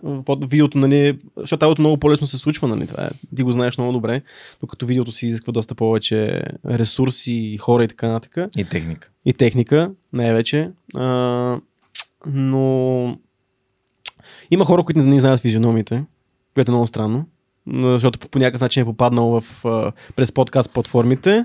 Много по-селектирана е аудиторията в подкаст платформите, защото там нямаш, нямаш нещо, което да ти бута подкаста чисто като алгоритъм и така нататък. В, не ти хареса, не го слушаш. Цък, цък. Да, докато в YouTube можеш много лесно да попаднеш на наше видео, да го цъкнеш, ако не ти хареса да го затвориш, ако ти хареса да се зарибиш и да ги изгледаш още 200 епизода. Нали? А, това е обяснението. А, и затова е аудиторията различна, като кор аудиторията ни са подкаст хора, които подкаст хората м- слушат. Нали, защото, но пък си има хора, аз дори, въпреки че се смятам до голяма степен за подкаст човек, в началото на моето слушане на подкасти е било активно с видео, седа пред компютъра, правя си нещо друго, нали, но, но там, е, там е и видеото и аудиото на подкаста. Докато сега вече приемането ми на подкасти е само в аудио вариант, докато правя нещо друго. Нали, то това е то затова подкастът е подкаст. Нали? Затова са толкова успешни, защото всеки прави нещо, а пък има това време да слуша. А, и затова аудиторията е различна. Mm. А, едните са видео хората, които цъкат YouTube, другите са хората, които са подкаст, хората, които по някакъв начин са разбрали за нас и са ни кор, аудитория. Mm. Uh, сами дойде идеята да, като сме заговорили за различни аудитории, да си заговорим и за всъщност за, за монетизация. И един от начините нали, да монетизираме е когато готини компании подкрепят това, което правим. И тук сега веднага ще включи въпросите на SMS Bump. Нашите които, приятели от SMS Които подкрепят и вас, и е, нас, и Импакт. А, просто наистина много съм благодарен на това, че а, Мишо, Жорката и целият екип на SMS Bump прегръщат идеята. Йод по SMS Bump. И Цвети да кажем. Защото тя пък ние си комуникираме с Цвети. Не, ние, ние, аз пък си комуникирам с Митака. да. Така че, всъщност, доколкото разбрах, сме се разминали на, на партито на. Аз не бях, защото бях в Гърция през това време, но а, Орлин и Фил бяха на партито. Еми, сбили се за малко, защото аз бях целият следобед. Еми, те са така. Явно за малко са с, с Никола се видяхме, беше, беше много готино. Супер, Хората, много... които пишат въпросите и реално питат моите гости. Аз искам да, да все пак да, да се включи да ги поздравя, защото а, когато сме в нашия подкаст изглежда доста делово, но аз ние наистина много се радваме на тази компания по проста причина, че а, по много готин начин подкрепя нас, като създатели на съдържание и по много як начин подкрепя това а, професионалисти готини да си намират а, работа при тях. А, и ние даваме по някакъв начин, ние сме толкова щастливи да, да работим с тях, защото ние даваме възможност на хора да се развиват кариерно, а, докато помагам, помагаме и на тях. Нали, очевидно, че те имат бенефит от това да имат добри професионалисти, но и те подкрепят нашето съдържание, което е безценно. Win-win. Win-win за всички. да, да трите, трите, всички са щастливи. Всички са щастливи. Това като дойдох във вашия подкаст го разказах да, и моят тек го Това ни беше основна тема в това. Да, така е. Затова исках, извинявам се за личното отклонение. Не е... Ма не, то това, е, то това показва, когато едно партньорство наистина е на място си. Не ме кефи, че просто се раждат такива компании, и, а, които са готови да правят такава win-win-win ситуация. Нали? Абсолютно. Защото абсолютно. ние може да сме си някакви пичове, които а, сме много вярваме в това, обаче когато бизнес хората повярват в това нещо и застават с парите си за това, всички да сме щастливи, това е. Да, показва, показва, да, показва, че сме на правилен път по някакъв начин. Първият въпрос е. А, Те даже не са казали от кого е, може Така. би. Ми не знаем от кого е, но добре. Кой е най-добрият български подкаст? Шегата на страна. Какви подкасти слушаш и гледаш? А, така. Последно време, аз ми е много трудно да се връщам назад във времето, а, но последно време чисто като, м- като западен подкаст, който много следа, е на, на Huberman Lab подкаст. Знаеш, има причина този подкаст да избухна толкова много и това е защото наистина практически съвети за хора, които като нас а, се интересуват някаква продуктивност. Научно обосновани. Точно така. А, и то не е само. Аз се интересувам нали, как да съм продуктивен, чисто да ми е здраво тялото, да имам по-добри резултати а, като, като бягане, като перформанс и също време искам да се чувствам добре и, и а, стабилен по някакъв начин, да мога да взимам решения, да мога да съм адекватен, да мога да ми работи мозъка на, на колкото се може там максимум проценти, да съм свеж. А, и това е подкаст, който аз може би в момента а, 90% от слушането ми на подкасти е, е това. А, харесвам да, подкасти за раз, отвличане малко на, от всичките други злободневни неща, по-забавни, като Tuber Swan Cave, което е на Том Сигура и Бърт Крайшер, който си е тотално просотия, тотално хумор, но е нещо, което според мен трябва от време на време да се разпуска. Трябва от време на време да приеме такова съдържание, което да не е толкова сериозно, защото не трябва толкова да се взиме чак на сериозно. А, и със сигурност а, пък от българските, без това, че съм, а, че съм тук и че този въпрос е от, пък и от SMS Bump, Свърх човека с Георги Ненов и Импакт са двата подкаста, които, а, които така там аз си ги пускам и двата си ги пускам на, на видео. А, много често гледам части от епизоди. А, нали, знаеш как е положението. А, така че това са българските подкасти. А, разбира се, като ми стане нещо интересно на нашия приятел Жорката Йорданов, автентичност. От време на време, ето сега може някой подкаст а, хората да ме заклеймат, но а, пускам си от време на време нещата на подкаста на Тото, а, когато някой гост ми е интересен. А, и май до тук се изчерпват нещата. Да а, и дизайна на нещата, между другото, също да ги поздравя, защото въпреки, че си говорят за дизайн, аз много, много често съм намирал много полезни съвети от креативни хора за, ам, за мен лично. Казваш да те заклемят предвид това, което се случва в момента с Любо Жечев и... Не и само, и... те много хора не го признават като сериозен подкаст водещ, а, а пък и това, че е в мейнстрима, нали, не, не, не му прави добра шега с, покрай нашото комьюнити, които, на хората, които нас следят и хардкор подкаст феновете, но М. смятам, че той е смел да кани хората, с които иска да си говори. Смятам, че той а, има много м- обрано присъствие, в смисъл, че не, не насочва разговора по, по никакъв начин. Няко... Любо го нарича конформист, не че е съгласен с всичко, което казва госта. Да, съгласен с всичко, което казва госта. А, но аз лично съм си комуникирал с него, за да... и той ми е казал неговата позиция. А, мисля, че няма нужда да споделям, защото те- Естествено, това си е между вас. На нас си разговор, но, но аз Не коментираме. не, не, не, не, Слагаме етикети. не искам да го гледам нещата. Просто ситуацията е така, защото ти каза, нали... Да. Ситуация, да, в момента ситуацията е такава. Аз лично съм на мнението на Любо, но това не означава, че по някакъв начин ще, а, ще хейта тото, защото аз го уважавам като от гледна точка на човек. Аз не слушам тяхната музика, Мгм. аз ги харесвам като интернет хора и него и Лъчо. И смятам, че това, което, понеже аз съм интернет човек, смятам, че нещата, които правиха, много им помогнаха за кариерата, а, чисто музикалната и че бяха по някакъв начин пионери в интернет за България. Което е достойно за уважение, затова няма как да не, да не го Ма това са две различни неща.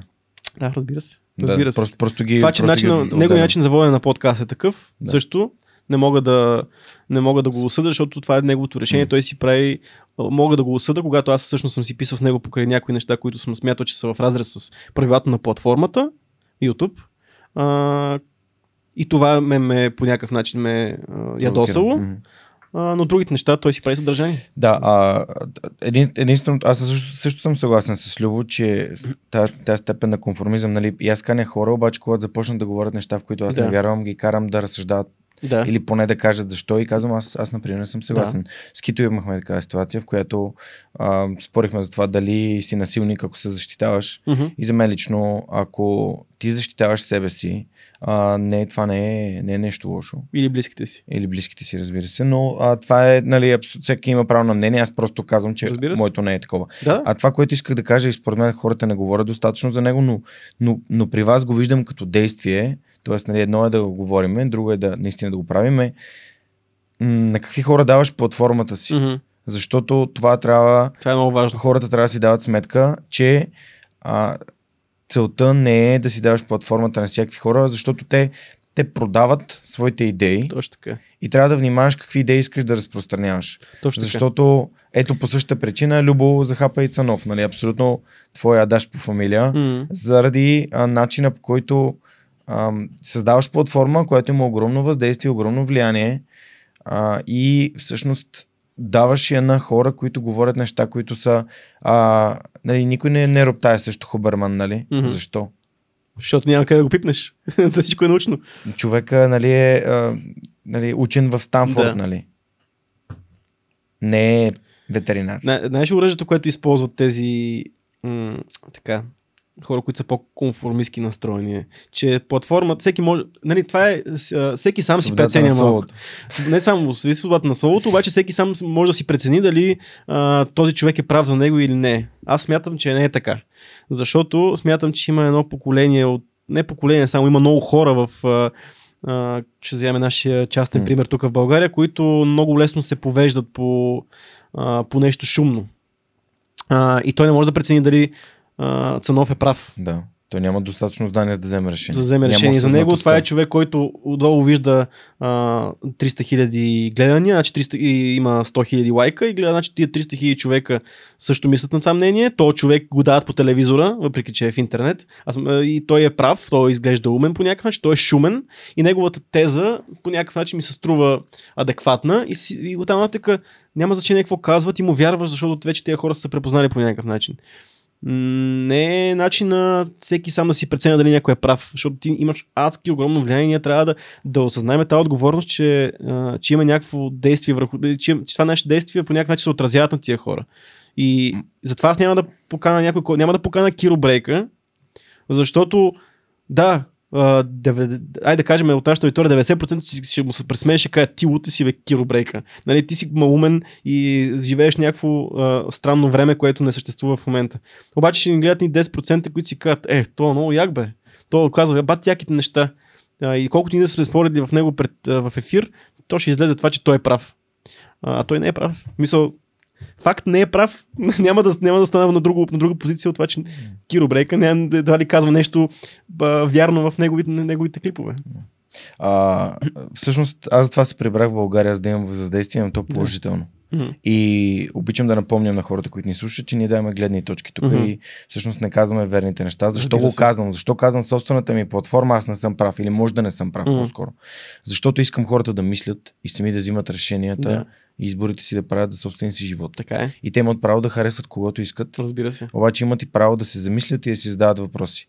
Обаче започнеш ли да си задаваш въпроси, някои от нещата, които хората казват, просто започват да издишат. И ти започваш, ти се убеждаваш, като вече си ти е повишено нивото на осъзнатост. За, за това, ето, може да, да отидем на момента, в който а, защо подкастите са важни. Защото а, аз съм тук от час и, и нещо. И ако аз имах нещо, което, в което не вярвам или просто имам някаква адженда да ти кажа нещо, М. много бързо това нещо ще издиша. На, много лесно ще ме фанеш аз как почвам да говоря, да си противореча сам на себе си и да почвам да говоря глупости или да си вада, да ти нося от 10 кланица вода, за да ти докажа, че нещо е вярно. Или да си Не бе, остави го, да, остави го да говори този човек и ще видиш, че някъде той сам ще се издаде, че не вярва много в това или пък не е много запознат по тази тема. И... Защото ако вземеш нещо и го направиш 10 минутно видео, значи аз съм монтажист по професия и по образование. Аз мога да, да направя а, нашия 10 минутен разговор, да го монтирам така, че да в 10 минути да кажем хиляди неща. В смисъл да кажем едно 10 минутно видео да, да стане ясно, че аз съм а, измислям си, но мога да го направя по много различни начини. А, и затова, ако синтезираш един 10 минутен разговор, един двучасов разговор в 10 минути, ти може да изкараш много истории. А, различни, много различни истории. Обаче, ако пуснеш ро, цялото нещо, ти виждаш, а, ти виждаш процеса, в който една идея се заражда, развива се и, накрая излизаш с някакво заключение по нея. Или пък остава отворена. Аз Обаче виждаш контекст. процеса. Виждаш процеса и виждаш целият контекст на нещата. Не готова теза, защитена по някакъв начин. Две точки, нали, това, Това е. е. Защото аз съм си го написал някъде. Така че в разговор, това е ценността на, и на, това ни беше идеята и на нашия подкаст. А, нали, остави го да бъде, нали? Остави го так, да се случи натурално. М. Да, разбира се, а, двамата водещи, които сме ние, сме толкова различни, че аз съм по човек, който задава на... иска по-скоро човека да продължи линията си на мисъл, а, да разберам повече по нея, да се опитам да разбера, да вникна много дълбоко в нея и да задам въпроси, които валидират тезата, докато Орлин е човек, който е готов да влезе в, на обратната позиция, да влезе в спора, за да може той да защити. Което са две неща, които правят специално нашия подкаст това, което е. Защото много хора ще кажат, нали, за мен, ама ти, ти си също много а, конформистко настроен към гостите си, което е факт. Или ще кажат пък... А, пък Ти просто избягваш конфронтацията. Да, да. Избягваме, защото... Аз също не- избягвам не конфронтация. я избягвам, избягвам пряка защото- конфронтация. Да, аз не я избягвам, защото не ми е комфортна конфронтация. Да. Може го има и този момент, със сигурност. Но мен ми е по-скоро, аз съм любопитен да се развие една линия на Тез. мисълта, да М. се развие. А, докато Орлин е по, а, по-заинтересован в това а, да вкара прът в колелото и да види как човек почва да мисли, когато има контрамнение. И това според мен вкарва госта в а, много интересен пинг-понг с нас двамата. А, и ние сме давал тим, което е нечестно. И смятам, че това е голяма ценност на, на подкаста. Защото ако бях а, само аз бих би било много нали, така, за госта конформистко. Ако беше само Орлин, щеше да е някакъв доста по-задълбочен спор, което в един момент а, може да се загуби по някакъв начин, да не искаш да слушаш спор. Да. А, така че може би това е ценността на нашия, на нашия пък подкаст. Като си говорихме за подкаст, защото въпросът, Баси. който ми зададе преди 20 минути, Вау. а, беше кой подкаст Това слушам. е най-дългата, най-дългата рубрика на СМС Бон в историята на свръхчовека до тук. Добре. А, добре, следващия въпрос е гледаш ли телевизия? Ам... Гледаш и телевизия. Не знам как да ти отговоря. А, харесвам много телевизионни продукти. Мгм. А, харесвам много неща. На, харесвам примерно, гледам доста често се заглеждам, не доста често, от време на време се заглеждам по, в БНТ. Примерно история БГ ме кефи, въпреки че се чувствам безумно тъп тогава. А, гледам някакви, сега попадам на а, моя плейлист, също много ми харесва БНТ. Харесвам някои неща, които БНТ правят, въпреки че прозвуча като 50 годишен чичо, М. но ми харесват някакви неща. От време на време се заглеждам по на реалити формати, но не ергенът и а, така нататък, но примерно кефа се на... За първ път този, гледах този сезон на, а, на Hell's Kitchen, които много хора казват викане, кряскане, но аз го гледам от гледна точка на кулинари виждам, че има и хора, които влизат а, колебливи кулинари с някаква перспектива и излизат а, наистина добри готвачи. А, хора, които са готови да работят в кухня. Харесвам игрите на волята до, голяма степен заради това, че има едни свръх хора там, които правят нечовешки неща и се мъчат, защото там фокус е игрите. Но бих казал, че генерално не това е телевизията, която гледам. Други всички неща са телевизионно съдържание, което гледам в... С Мария Атанасова си говорихме веднъж, е, която ми каза, Абе, аз замисли, ти кажеш, не гледаш телевизия, аз съм в интернет, ама колко голяма част от продукцията, която гледаш в интернет е телевизионно съдържание, което ти е отрязано по някакъв начин. Примерно в момента цитири и справи само неща за YouTube. Има, гледаш реалити формати, но си ги пускаш на запис. Така че всеки по някакъв начин а, потребява телевизионно съдържание, просто под друга форма. Новини, информирам се, но пък аз пък си имам а, а, репортер и новинар вкъщи, така че там новините Те директно, пристигат. директно пристигат при мен, Твоя без да, им, без да имам нужда от телевизия. Супер. А, трябва ли да имат теми табу в медиите? А, то, не, то не трябва, обаче то не, неизбежно. А, всяка медия има някаква адженда. Всяка медия голяма, за да се издържа, трябва да има някаква адженда и за тях има теми табу. А, тема табу трябва да е всяка тема, която не водещия и автори и госта нямат компетенция по нея. Това трябва да бъде тема табу, която ние не само в телевизията, в живота ни трябва да има теми табу, защото аз като не разбирам от а, примерно от економика, няма да ти седа да ти говоря къде да, какво се случва с българската економика или пък ако не разбирам от финанси, няма ти кам къде си сложиш парите. Нали? Така че темата бу трябва е такава, когато не разбираш и нямаш право. А, но То не би смят- ли трябва това самите медии да го контролират? не, ми, не, когато имаш адженда да, да бутнеш нещо на преден план, според мен има хора, които не разбират от, от а, темите, и, а пък най-често има водещи, които не разбират от това, което се случва пред тях. А, но, теми, но трябва да се говори за всички аспекти на живота, защото така хора, които а, са потребители на мейнстрим медиите, които са а, хора, които пускат, за да не занимат решения какво съдържание да гледат, трябва да видят целият спектър от а, теми, които има в а, живота. Нали? Когато имаш мулти, мулти политематична телевизия, ти трябва да обхванеш всички теми. А, но както примерно БНТ знаеш, аз харесвам БНТ, защото а, една обществена телевизия има квота за колко предаване трябва да има за какво и за, какво, за всички тия неща. Нали? Тя да има квота. Затова има музикално предаване, затова има економическо предаване, затова има историческо предаване. То е по квота. А, но ти ако не можеш да си изградиш сам, а, да не можеш да вземеш решението като потребител на интернета, както смени да вземеш решението каква е твоята програмна схема на съдържанието, което приемаш, а, смятам, че трябва да се говори за разнообразни теми в телевизията, защото това е нейната функция. Супер. И последния въпрос от нашите приятели, приятели от SMS Bump е слушаш ли парчетата на Тил и какво мислиш за тях? ами, не, мо... слушал съм всичките нови неща, откакто сме... А... Това, е, от, това е от Мишо, аз съм сигурен този въпрос. Нали? Не знам, не Сигурно пише, Мишо, той, пише. е- той е фен. А, а, откакто сме старите парчета, аз това не е моята музика генерално, аз никога не съм слушал рап музика и хип-хоп, а, но харесвам много албума му Ready House, всъщност това беше а, всъщност тогава не се сформира нашето приятелство, когато този албум излизаше. Аз много харесвам а, звучението на този албум, защото е по-бусарско, джазово, М. Ам, и темите ме кефат вътре, така че може би ще кажа, че това е а, албум, който доста от парчетата от, а, от този албум а, съм ги слушал, но със сигурност не съм... А, аз това съм го казвал, мисля, че на друго място. В момента, който зап- започнахме, аз харесвам Морлин като човек, не като изпълнител. Нали, защото пак така, не е моята музика, не казвам, че той е добър изпълнител, аз съм го виждал на сцена, той е, а, той е великолепно MC, тек- текстовете са много ценни, но аз съм правя подкаст с него а, С човека. с, с, правя подкаст с Орлин, а не с Атила, така че за мен е, това е алтер егото, което за мен не е толкова важно. Нали, мен ми е важно друго. А, така че харесвам много Рети Хаус, но не съм, а, не, не, не бих казал, че слушам парчета на Орлин. Супер. Да. Да благодарим на нашите приятели от SMS Bump, които отново ни спратиха супер яките Да, въпроси, яки които с въпроси. Цецо отговорихме. Знаете, ако искате да имате възможност да зададете въпроси на моите гости, един от начините е просто да разгледате отворените позиции в сайта на SMS Bump.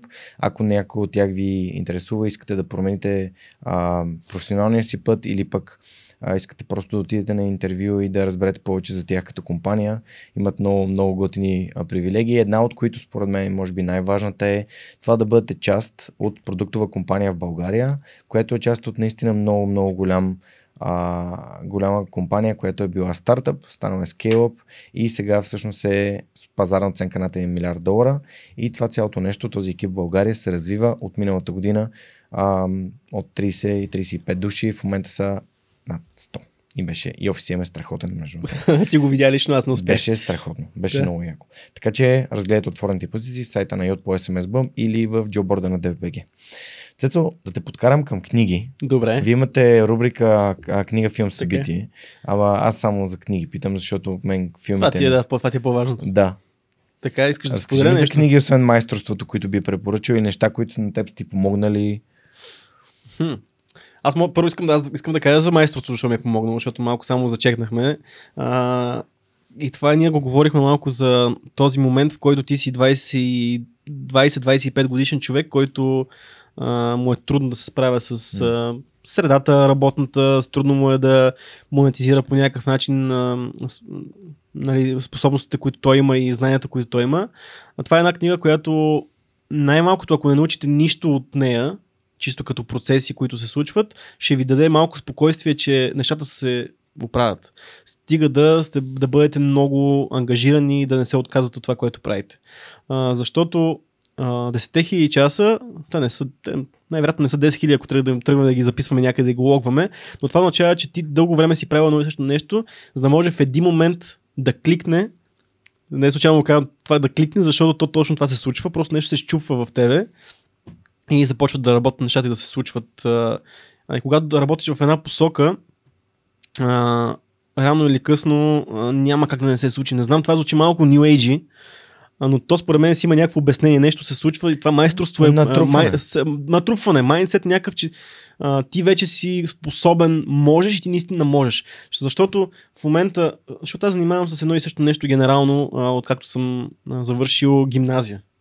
А, няма как мозъка ми не работи по начин, който да, е, да, е решава, да решава проблеми в тази посока. Просто е невъзможно. Ти ако а, 10 години, 15, работиш, 15 години работиш едно и също нещо, ти няма как да не станеш добър в него, освен ако не ти пука, тотално не ти пука и да ти пука само как да вземеш а, заплатата.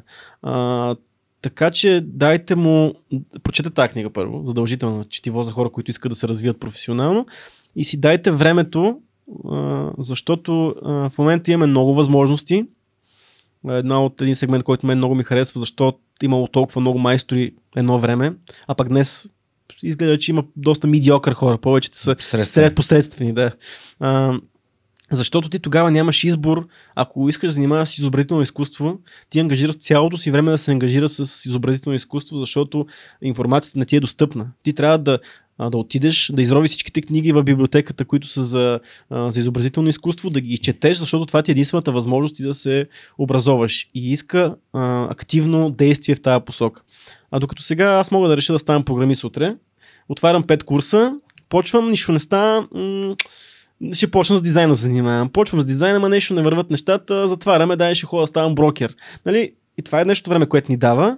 А, просто дайте време на това, което мислите, че разбира се, много трудно 10 години да западиш или 15 в нещо, което не ти харесва и не те прави щастлив по някакъв начин и няма смисъл за теб. ти го разбираш много рано това. Да, ми... Добре, надявам се да е така. Аз мисля, че поне за, за няколко месеца да. Да. разбираш дали ти се прави или не. Дайте му време, намерете начин да оцелеете в моментите, в които не се случват нещата, като аз вярвам, че а, не е метафизично, не е New Age, просто а, ставаш наистина майстор в това, което правиш и много по-лесно мозъкът ти работи така, че да решава проблеми и да намира начини да, да бъде по-добър в професията си, да бъде по-добър, да бъде по-добър в а, монетизирането на, на професията, защото, каквото си говорим, смисъла си е смисъл, обаче сиренето е с Сметките пари. Сметките си сметки трябва по някакъв начин да си изкарат пари, колкото и нали, а, да не искаме да си мислиме много често за тази част на нещата. И понеже след така ме вкара в такива професионални размисли, се сещам за една книга, която прочетох преди а, година и половина-две, айде- айде година, година и половина, която се казва Getting Things Done. Тя е сега автора ми... GTD. Да. Автора ми избяга, обаче това е книга, която адски много ми помогна на мене да, да си подреда задачите в Алън ежедневието. За мен е най-големия проблем, най-големия проблем на хората, които излизат на свободния пазар и не са вече на, на договор, е, че не могат да се организират сами, защото до сега някой е взимал тези решения вместо тях. Нали, ти когато си на работа, а, имаш, отиваш, знаеш си Значи, с 9, знаеш си 9 до 5 и знаеш какво трябва да свършиш. Обаче, когато излезеш и станеш фрилансър или предприемач или каквото и да е, няма кой да ти каже, сега свърши това, от 9 до 5 си и така нататък. Това е, ти трябва сам да си организираш процесите и сам да знаеш какво е важно и какво не е важно. И в един момент всичко ти става важно. А, и в един момент всичко стават ни такива големи, върчащи листа на неща, които трябва да свършиш. Подреждайки тия неща а, визуално и в мозъка си, а, те правят много по-добър в това да си self-employed. Съм, как, сега ти ще поне превеждаш чуждици много добре, self-employed. да се Съм, осигуряваш. съм осигуряваш с лице. така че да, това е много основополагаща Така, е, книга. съгласен съм. Да. А, от Това е на Дейвид Алън Getting Things Done. Да, ето аз много го забравям. А даже между другото това е книга, която... Той е някакъв от гуруто на продуктивността. Всъщност, Да, това, това дори е книга, която аз не прочетох цялата. Защото аз взех от а, половината или от две трети от книгата, взех всичко, което ми имам нужда от него. М. Така че аз, между това е начин по който аз а, чета. М. Аз отварям, а, отварям а, книги, много, в, а, в къщи и чета това, което ми е интересно. Да. а, и съм човек, който обикновено а, сега забелязах, имам една книга, която чета, която е на Скот Юрек. Скот Юрек е един от най... Родени да тичат. А, не, аз чета, родените чета съм чел, а, Север. Това е М. Север, е неговото, неговия пътепис по а, пътеката на палачите, която е от Мейн до Джорджия. Смисъл това е а, 1800 км, мисля, че... Зеления тунел. Не, не, това е за е, пътеката, това е един голям, голяма пътека, която е минава през цяла от юг на север минава през цяла Америка. И зеления тунел, да Green Tunnel. А, да, да, да, чак, чак, за един тунел. Да, не, не, зеления тунел. Да. Така се А. казва, защото Петър Ванев ми е гостувал и той, Така е. нали, Той е е правил да, и да. трите прехода ги е правил. Пътеката в Апалачите е зеления тунел, Така, аз а Continental Divide Trail е тази, която минава през средата, през Да, Централна тази- Америка. Мгм. През Централна Америка също те всичките са, трите са от а, север на юг или от юг на север и последната е Тихоокеанския хребетен път. Така че това е неговия пътепис по тази, по опита за поставяне на рекорд по тази отсечка. Не, тук, тук пък това е по моята приключенска страна. Тази книга. Която... И се осъзнах, че миналата ми почивка, миналото лято също съм е чел тази книга, защото това е нещо, което в много определени моменти захващам примерно тази книга. Аз мога да чета една книга една година, Нали, разбира се, други неща са в ротация, но примерно съзнах, че предишната почивка също съм чел а, Скот Юрек, нали, и съм, примерно съм на, а, вече съм към финала, ама тогава съм бил към началото, но си чета доста време, а, защото в зависимост от настроенията ми, а, ако тръгнем отново в професионална посока, смятам, че нещо, което ти харесваш също а, този наръчника на Джок Уилинг за, а, за лидерството. М. Нещо, което а, всеки, който с- иска да бъде лидер по някакъв начин в професионалните си отношения, в, дори в личните си отношения, трябва да прочете една, една изповед на един м, US Marine, а, пехотинец, а, който е на а, главнокомандващ на флот, или как се казва, вече не знам Да, там как се, да. как се водят нещата, а, Как който... М, за кое? Книгата? А за книгата е б, на практически наръчник за лидерството на Джо А, Уилинг, окей. Да. А, Leadership Strategy and Tactics. Така, на английски е така. Така ли? Да, лидерство, стратегия и тактики. Мисля, Лидер че... стратегии. Да, лидерството. Бе, лидерството да, на Джо да, Уилинг. Да, на Лидерството на Джо български е от а, Локост. Да. Да. А, и смятам, че отново той е по линията на поемането на отговорност. Всеки лидер според мен трябва да поема огромна отговорност. А, така че това е нещо, което отново там пък искам да...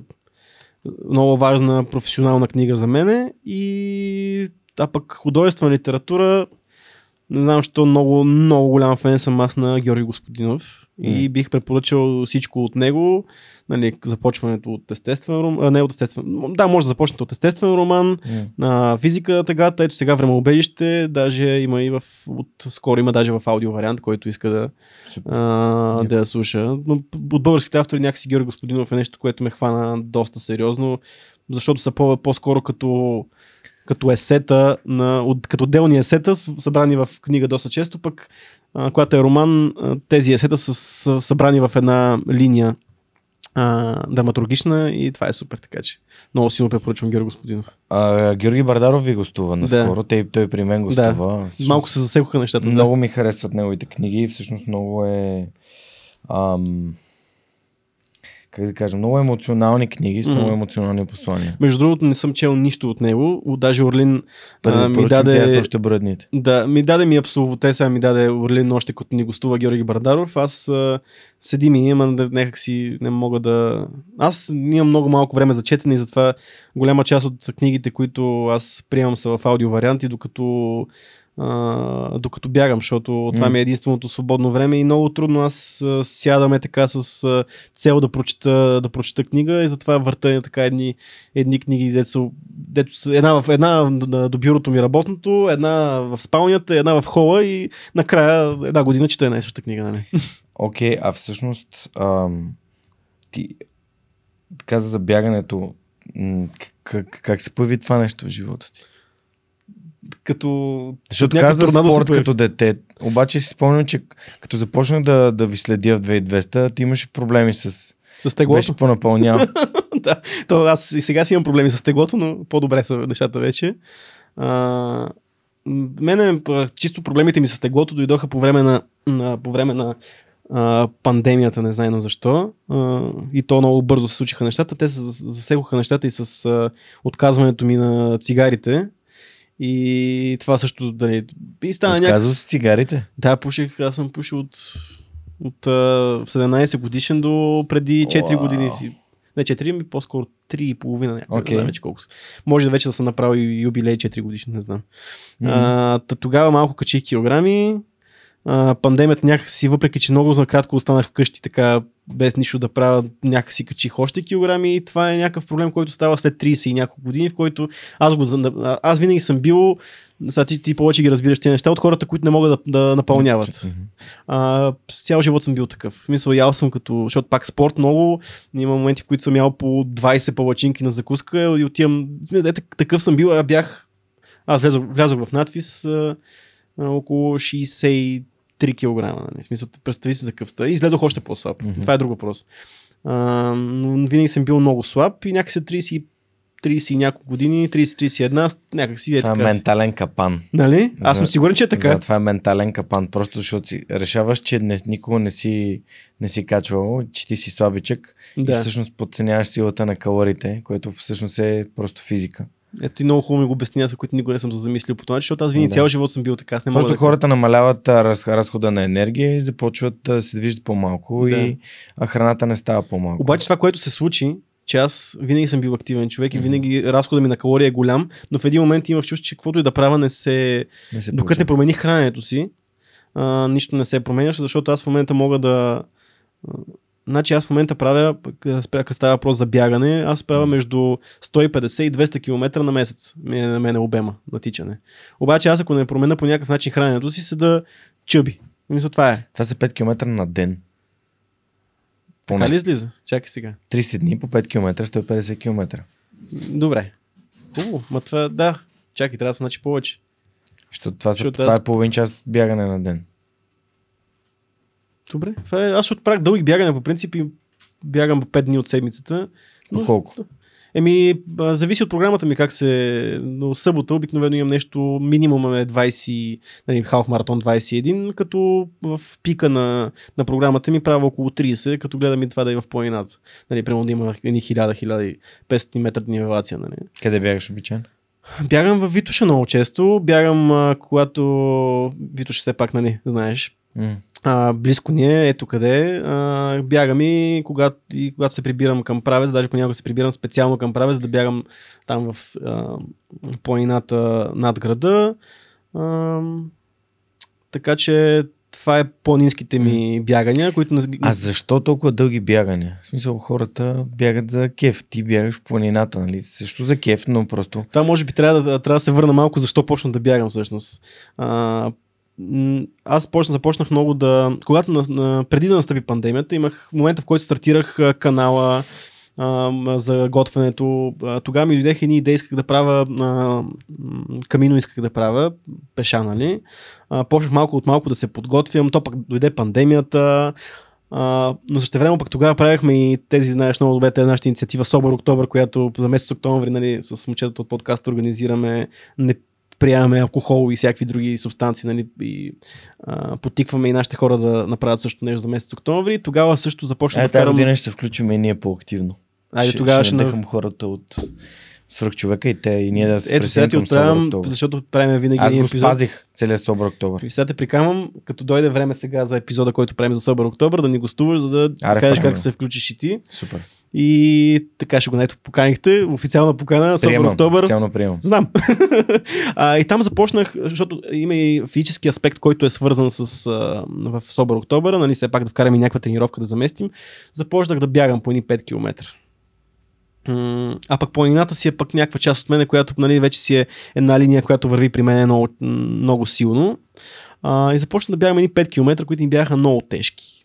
А, спирах, почвах, а, почна да ми става интересно покрай планината, започнах да следа много нещата на, а, на Божо Антонов, който ни е гостува и в подкаста, който е един ако някой, нали, като сме свръх ако някой трябва да кажем истински свръх човек, нали, то това е един истински свръх човек, който физически е свръх човек и е много интересен и чисто като начин на мислене, много готин винаги.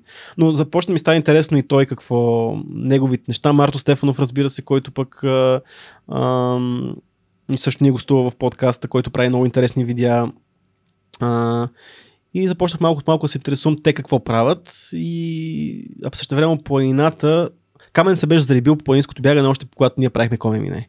Аз викам Камен, ти си луд човек. Това е Камен Коларов. Камен Коларов. Да, да викам Камен, ти си луд човек, защото а, нали сме в планината, нали се наслаждаваме, тук гледки, лекичко по лекичко, лежерно, туризъм.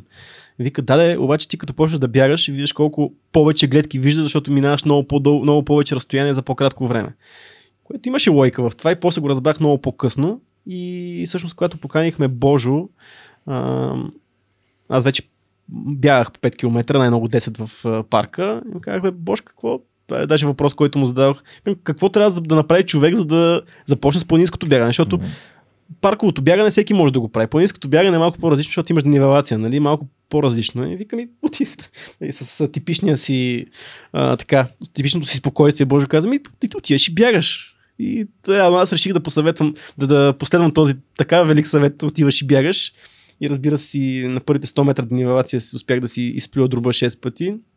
Беше много тежко, а, но а, да започна да тренирам много усилено, в смисъл усилено, усилено, когато имам време да, да тренирам повече, да спазвам някакви програми дори а, и дългите състезания започнаха да ми създават едно такова да, да се ми стимул. Записах се на състезание. В началото на годината записах на състезание, което е чак септември месец което е 53 км в Златоград, което ми е любимото състезание до ден днешен.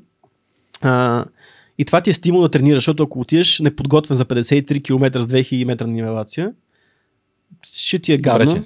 Ми ще ти е гадно, ще ги избуташ по някакъв начин, ще се влачиш по корем, ама ще, по някакъв начин можеш да го избуташ. Но ако си подготвен, може и да, да, да се насладиш на това цялото изживяване. Разбира се, аз не се подготвих май достатъчно. Мъчих си се а, на К3 след това имах, завърши го, бях много удовлетворен, обаче не знаеш то допаминовия спад, който след като си получил нещо а, така, а, нещо много, много силна емоция, много силно удоволствие, че си завършил на състезание, да, отива мотивацията, отива надолу. А, целият октомври месец не бягах. А, много малко бягане правех в края на миналата година. И сега в началото на тази година започнах да старт, стартирах програма, а, записах се за повече състезания, а, за, които са много голям стимул да тренираш и а, за мен състезанията са един огромен празник, а, защото се среща с много яки хора, а, хора, които спортуват, хора, които са здрави, хора, които а, също време пък са успешни в нещата, които правят mm-hmm. извън бягането. Има хора, които са успешни в бягането. Изкарваш един ден в планината, а, където всички, всичко ти е организирано, в смисъл имаш пунктове на всяка, не трябва да носиш голям багаж. А, и може би в момента, в който се излъчва този а, подкаст, аз ще, съм, ще се възстановявам от Витоша 100, с, обиколката, на, обиколката на Витоша, която е 100 км с не е много години за тия 100 км, но едно предизвикателство, което ми е чисто ментално, да видя аз как ще се почувствам, като изкарам а, 15-16 или колкото там 18 часа в планината, на крак, постоянно движейки се. И за мен това е ментално предизвикателство повече отколкото физическо, защото аз не смятам, че съм добър бегач. Чисто като техника, като капацитет на това, което мога да направя, въпреки че се опитвам да правя всичко, че да стана добър бегач, не е толкова лесно за мен. Не е оправдание това, разбира се, но менталното, менталната част да изкараш 100 км в планината е нещо, което много ми допада, освен това, че се срещам с супер яки хора. И между другото, бегаческото общество, нали, по, по улицата тук, ако хода по, а, хода по графа, няма да ме спрат толкова много хора. Обаче на състезания човек, всеки ме познава, всеки, всеки си говориме, изкараме километри заедно. чувствам се като звезда, не знам защо, обаче някакси ми е приятно, защото аз не съм от хората, които а, обичат да се чувстват по този начин, като а, като звезда, но там се чувствам като звезда, въпреки че съм един от а, слабите бегачи там. Много е готино, като си част на, общна, на общност, да, на общество и когато се подкрепяте и дори аз като ти е на пет камара на бяганията на Жоро Станилов mm. и просто хората как, как се подкрепят, как си пляскат, как, да. нали, много е, много е готино. А това е, представи си го, нали, на пет камара продължава, нали, все пак 30 минути, а ние сме в планината 8-10 по утрите, 3 дена може да се стигне на големите утри, нали, 160 км, хора са 3 дена в планината, а, много мъчейки се и там представи си, нали, умножи го това по километрите и по времето и си представи за какво става въпрос, за какъв истински празник става въпрос в тия моменти. Абсолютно съм съгласен. Добре, а като каза Божо и няколко, няколко пъти реферира към различни епизоди при вас, а, според теб, нали, кои са хората, които са толкова вдъхновяващи и срещат и с тях а, определено не ти е донесла Мгм. а, този заряд, тази енергия, която тези хора, които аз наричам свърхчовеци носят и които Да. би препоръчал да... Аз, Да понеже имам много къса памет, а, ги почвам винаги от а, най-скорошните. А, за мен винаги е а, много вдъхновяващо, много мотивиращо, когато видя човек а, първо, който прави нещо, ня, някаква дейност, въпреки всичко. Въпреки, че може би не е най- а, удобното, не е най-добре платеното, но вярва в каузата, която прави. И а, затова, примерно, аз а, много харесах епизода и много ми даде лично на мен епизода с Виктор от Бухемска София. Това е човек, Мгм. който адски много познава историята на София, адски много прави за да а, кампании, за да може някои емблематични неща да се а, да се случат в, да се възстановят в София, да разкаже на хората защо този период, а, историята на София е бил златния период. а, И аз а, много се вдъхнових от този човек и така изпитах една, е, нали, едно неприятно чувство, че София не е такава в момента, както е била а, по, по, по царско време. Нали, преди, преди войната. Други хора, които мен много ме вдъхновяват, нали, Боже го казахме и то, нали, знаейки нещата, които прави Боже, ти знаеш, че никога няма да ги направиш. Това е, трябва да, трябва да сме откровени с себе си. Така е. Никога няма да направиш, ако ме Разбира мине за се. 4 дена. Нали? Смисъл, ако ще да се сепиш газа в момента от тренировки, най-вероятно няма да успееш. Има някакъв, някакъв, някакъв лимит, който всеки от нас има. Нали, силата на духа, всичко това, което вярваме, че мога да направим и колкото и да си цепиме газа, няма да стане. А, което не искам да обезкуражавам нали, хората да се опитат, но да знаят, че има тази възможност. Но а, това, че той а, много не се взима изобщо за нещо специално. Той е много смирен, Смирен. много такъв неудобно му е, че е толкова добър. Разбираш ли? Аз понеже го познавам, нали, сме си комуникирали извън подкаста, него му е неудобно, че, че, че е добър и е рекордьор на, на, на, на това. Защото Колко му е, после... Колко му е рекорда? 4 дни и 8 часа, като прави, рекорди, прави опити всяка година да подобри този рекорд. Са 104 часа. Ти много добър си по математика, не знам, не знам колко часа са, нямам представа. Еми 4 по 24 е 96 и, И 8. и 8 часа 104. Ми, значи толкова. Както да ги С, погледнеш. сигурно с 10 часа сумарно съм, даже няма, едва ли има то се 10 часа съм. А, но всяка сега година прави опит а, за подобряване на собствения си рекорд, като не е целта да подобри рекорда си, М. а целта е да падне под а, 4 дни. Миналата година, но в уникална форма е Бошката в момента. Това, което виждам и миналата година беше в уникална форма, миналата година времето, го, времето му изигра лоша шега. Тази година се надявам рекорд да падне. А, по-скоро 4 дни да паднат на коме мине. М, Моя приятел, много личен приятел вече, с който запознахме от подкаста, пък а, а, сега сме и приятели в бегаческите среди, генерално сме приятели е Мишо Кунчев, който за мен е а, много вдъхновяващ човек с а, всичките неща, които прави, а, че Грубият джентълмен. И грубия джентълмен. И това е човек, който има си а, сериозна работа, която му отнема голяма част от времето, има страхотно силно семейство, пише книги и има участва, прави нали, създател и основател, основател и основен човек в клуба на грубия джентълмен, който си има доста хора вътре. Още много неща, които дори постоянно той някакви тайни има, които има проекти, които прави, още не са излезнали, музика пише. Смисъл, това е човек, който е, не знам Ходи как, на джуджицу. Еми, той вече не е, защото има малко травми, бяга. Окей. Той е в момента, ние бягаме Защото заедно. първият път, първият епизод, който дойде, беше на тениска на... Се на Да. тениска. Това да, той е, също той започва с сни- снимане на жилжицо, между другото, неговата филмейкинг кариера. Сега в момента бяга и организира дори някои интересни инициативи, свързани с бягането и заедно с него бягаме ултрамаратони също. А, но това е човек, да, ето и бяга. А, така че това е човек, който, който 24 часа а, денонощието някак си той успява да ги направи 104 часа. Някакъв начин, който той отново не, не смята, че е нещо огромно постижение, но успява да го прави. Така че това е човек, който ме вдъхновява и ме, ми казва, че ми показва, че не, не, не мога да имам оправдание за да направя нещо, защото време имам, очевидно.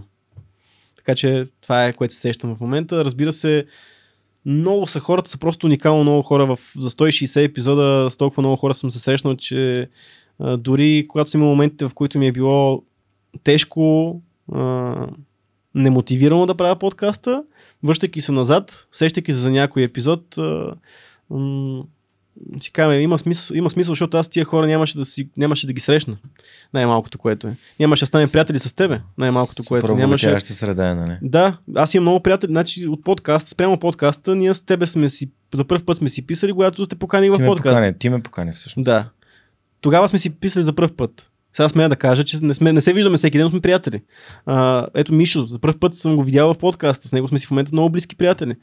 А, има и други хора. Отново, а, Марто, Божо. А, това са е хора, така. които. При мен също е така. Иван от Аула. М. Всъщност аз бях. Модерирах една мастермайн група, поканя го в подкаста, почнахме да общуваме. Да.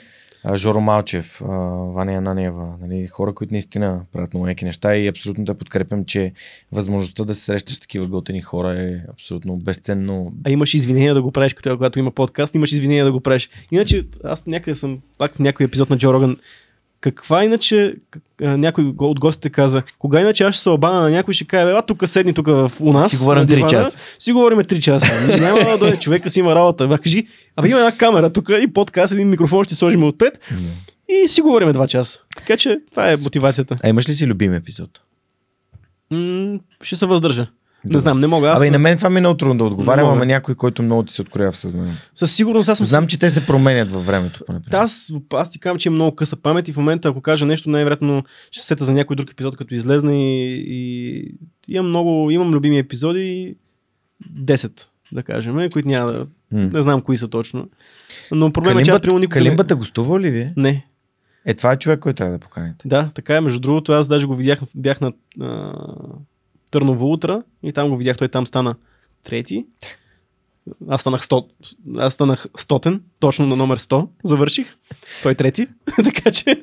А, но да, той е интересен също. Аз пък много обичам да каня също хора от бегачските общества, защото виждам а, просто, просто има интересни хора, които там се запознавам с тях, защото ти знаеш много добре, че м- понякога с а, 300 епизода, 299 епизода, понякога ти е трудно да, а, да се покани, да знаеш, да, да, да, да, да избереш гост, който да поканиш. Защото ти имаш чувство, че в един момент че си поканил всички вече М. и те изникват от време на време, но когато се срещнеш с този човек лично някъде, тогава знаеш, че той е ценен за, за подкаст. На мен това ми е част от процеса да се срещам с тези хора предварително, за да мога да съм убеден, че Да. да. не правилните хора. Да, ами, нашия процес не е такъв, но Всеки си има него. да, процес, но имаме някаква интуиция. Разбира се, това означава, че, това означава, че понякога се случва така, че не се получи това, което си мислил, че може да се получи. Но то пък и това е част от чара за нас. Да бъдеш изненадан от всяка, да, да знам кой, да поканиш Варгала и да, да видиш на къде ще отведе разговора. А, много хубав епизод стана един от последните с Венци Мицов, примерно, който също не предвидим като, като гост. Не знаеш къде ще тръгне. Колкото и да се опитваш да водиш по някакъв начин. И много други. Сега, пак, пак, пак аз последните епизоди се сещам така съм и в главата и затова. А, но този, това свободно падане е част от нещо, което пък на нас ни е много, а, ни е много важно. На мен също просто се опитам, като се срещам с хората на живо, да се убедя, че те са това, което изглеждат Да, и че нещата, за които говорят, са нещата, в които вярват. това е хубаво. Защото иначе а, рискувам да Имаш трябва ли- да, да режа. Имаш ли епизод, който не си, не си пускал? Не, бях много на ръба съспенс да, пусна, да не пусна епизода, защото той просто това, това отвеждане на разговора в произволна посока просто беше много странно, защото той не ме изслушваше и разговора не се получи така, както аз искам. Да. Той реално в средата на въпроса започваше да говори за неща, които не са му интересни и важни.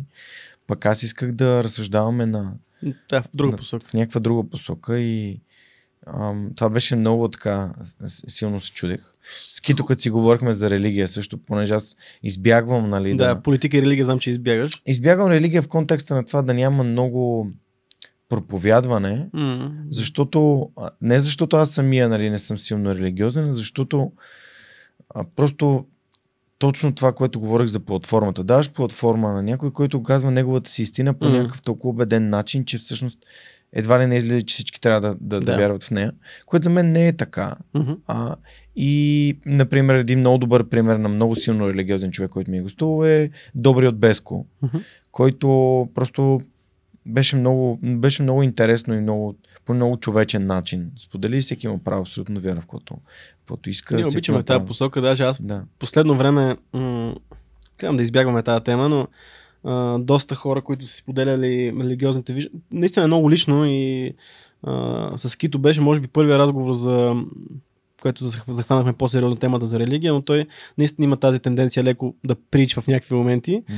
А, но примерно ето пък още втори епизод, а, Крис Захариев, с него си говорихме за него. той е много религиозен. той е много да. религиозен, М. много по чист начин и много по, по интересен начин. Мишо Кунчев също е много религиозен М. човек, но той е малко по...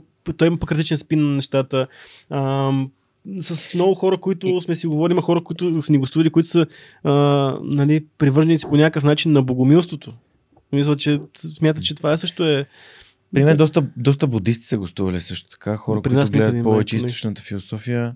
А може би просто не сте си говорили за това. Интересно ми е как а, Мишо от а, клуба, на, а, клуба на грубия джентълмен би, би говорил с Кито, който всъщност е много против насилието от двете страни, както ти казах и М. преди малко.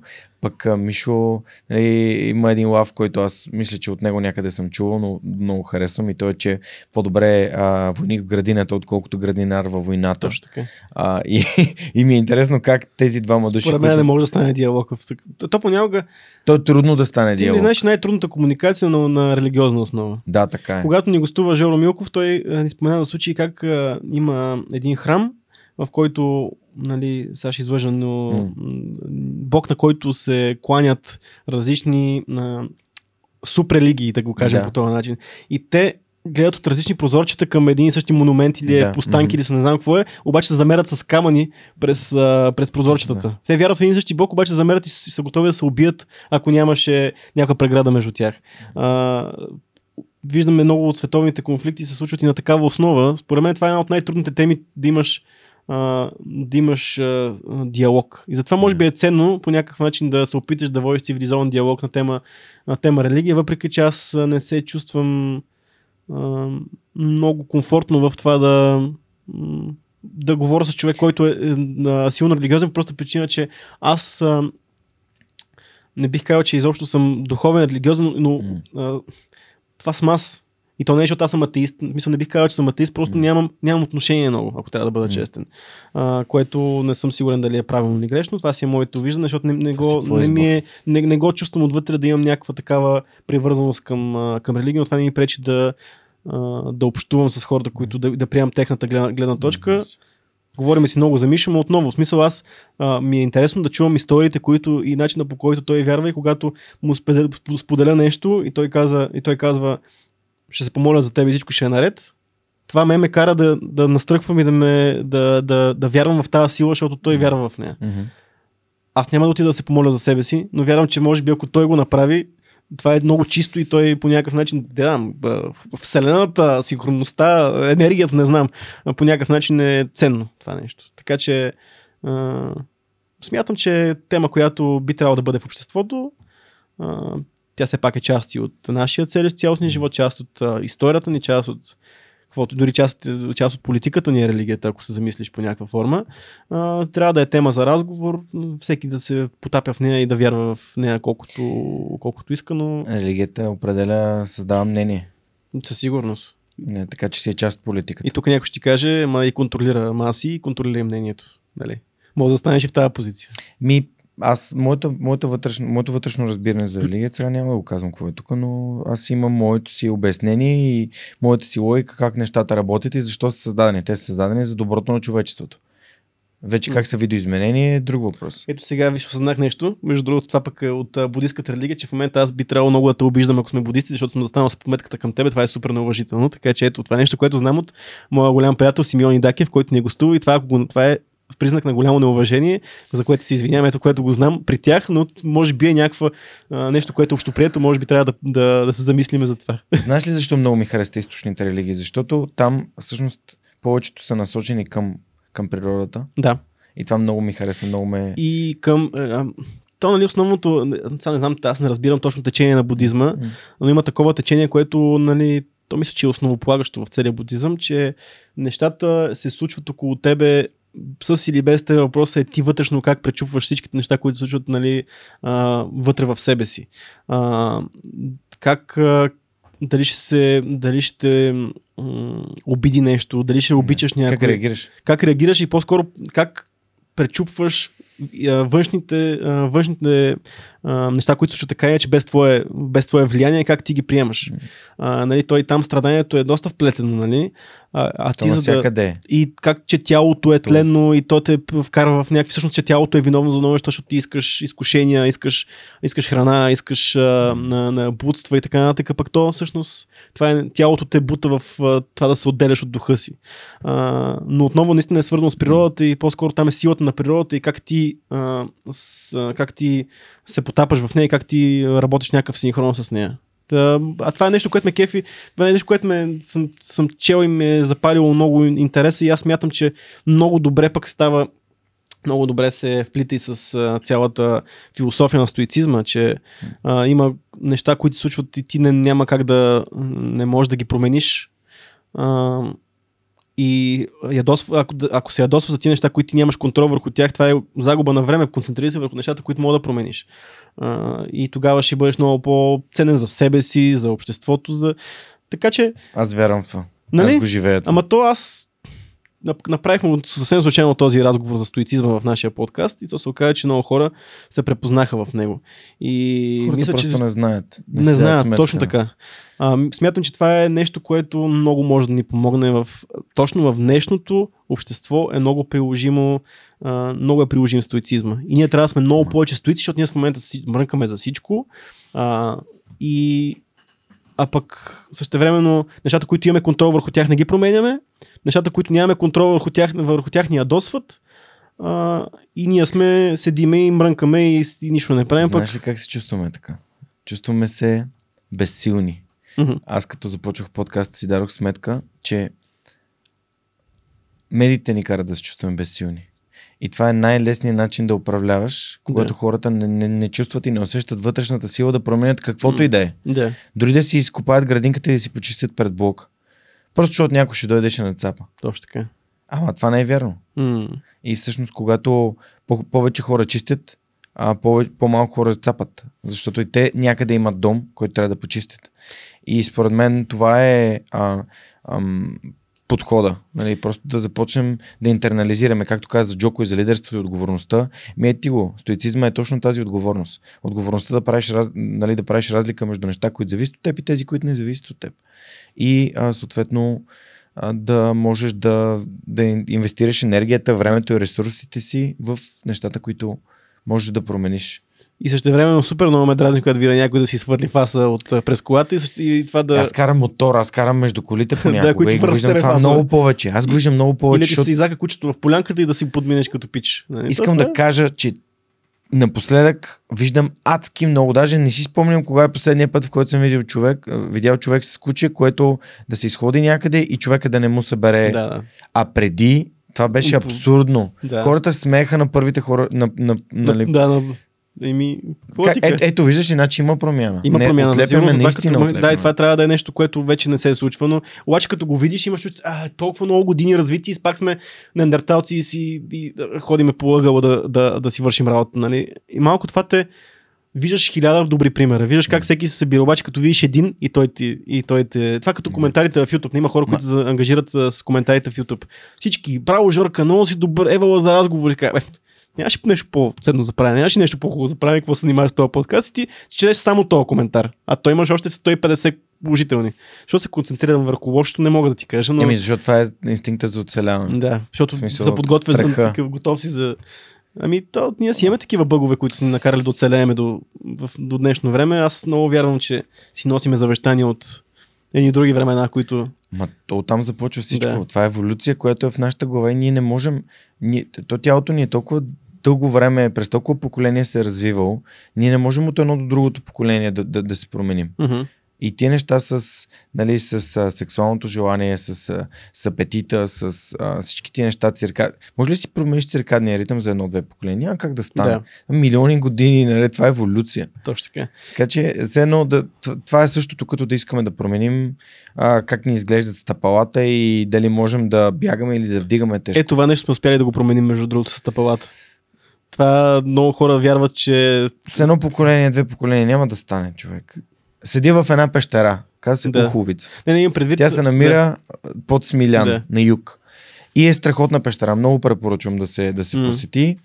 И си платихме с неда, тъй като нямаше група и жената беше толкова неудобно да ни вземе 20 лева, да ни направи а, нали, частно да ни разведе. Това за нас беше изключителна привилегия да сме само двамата.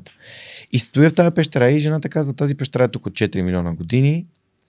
И казва 4 милиона години и аз отдалечавам камерата от себе си и си представям как моите 30 години, али 35, изглеждат на фона на 4 Мгм. милиона.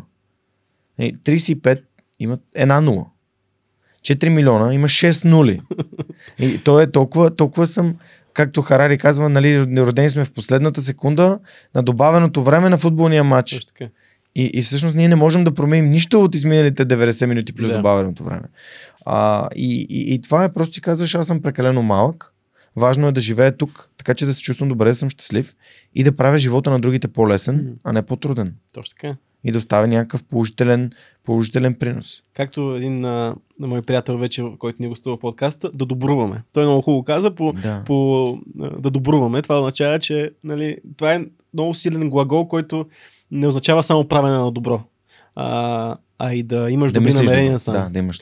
Да, добруването е нещо много. Аз никога не бях замислил на тази дума. Много готина дума. А, тя е, разбира се, има много стар происход, но и когато ти кажа човек, който виждаш в действие, а, че така мисли, е много ценно. И виждаш примера за добруване. Какво е пример за добруване? Това е моят приятел Стоян Стоянов, който също е бегач на дълги разстояния, но той, неговата цел в състезанията, да се, той се от, отделя от собственост. Той е добър бегач, добър спортист, той е кросфитър, машина е голяма, може да бяга много добре, но той винаги а, финишира по средата на, на, нали, на класирането, защото той снима филми за всяко едно състезание, защото смята, че така популяризира спорта и помага на организаторите по някакъв начин другия път да дойдат повече хора. Запознава се с много хора, той познава всички, защото той бяга от, от най-добрите, защото може да си позволи да бяга с добрите, до най-слабите, защото той остава за да, за да ги снима.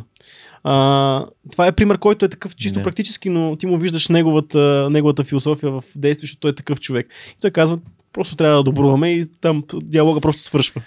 Според мен една от думите, което не се използва в обществото, пък наратива е много, много силен а, да, се, да, се, да се промени изобщо човешкото възприятие, е, че с друга дума човеколюбие. Мгм.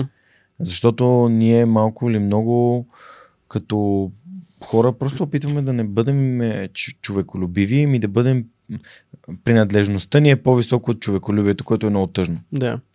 Тъй като ние сме стадни жи- животни и факт, обичаме общности, факт, но а това не значи, че аз не съм човеколюбив или мисля нещо лошо на някой от общество, на някой, М. когото аз не подкрепям.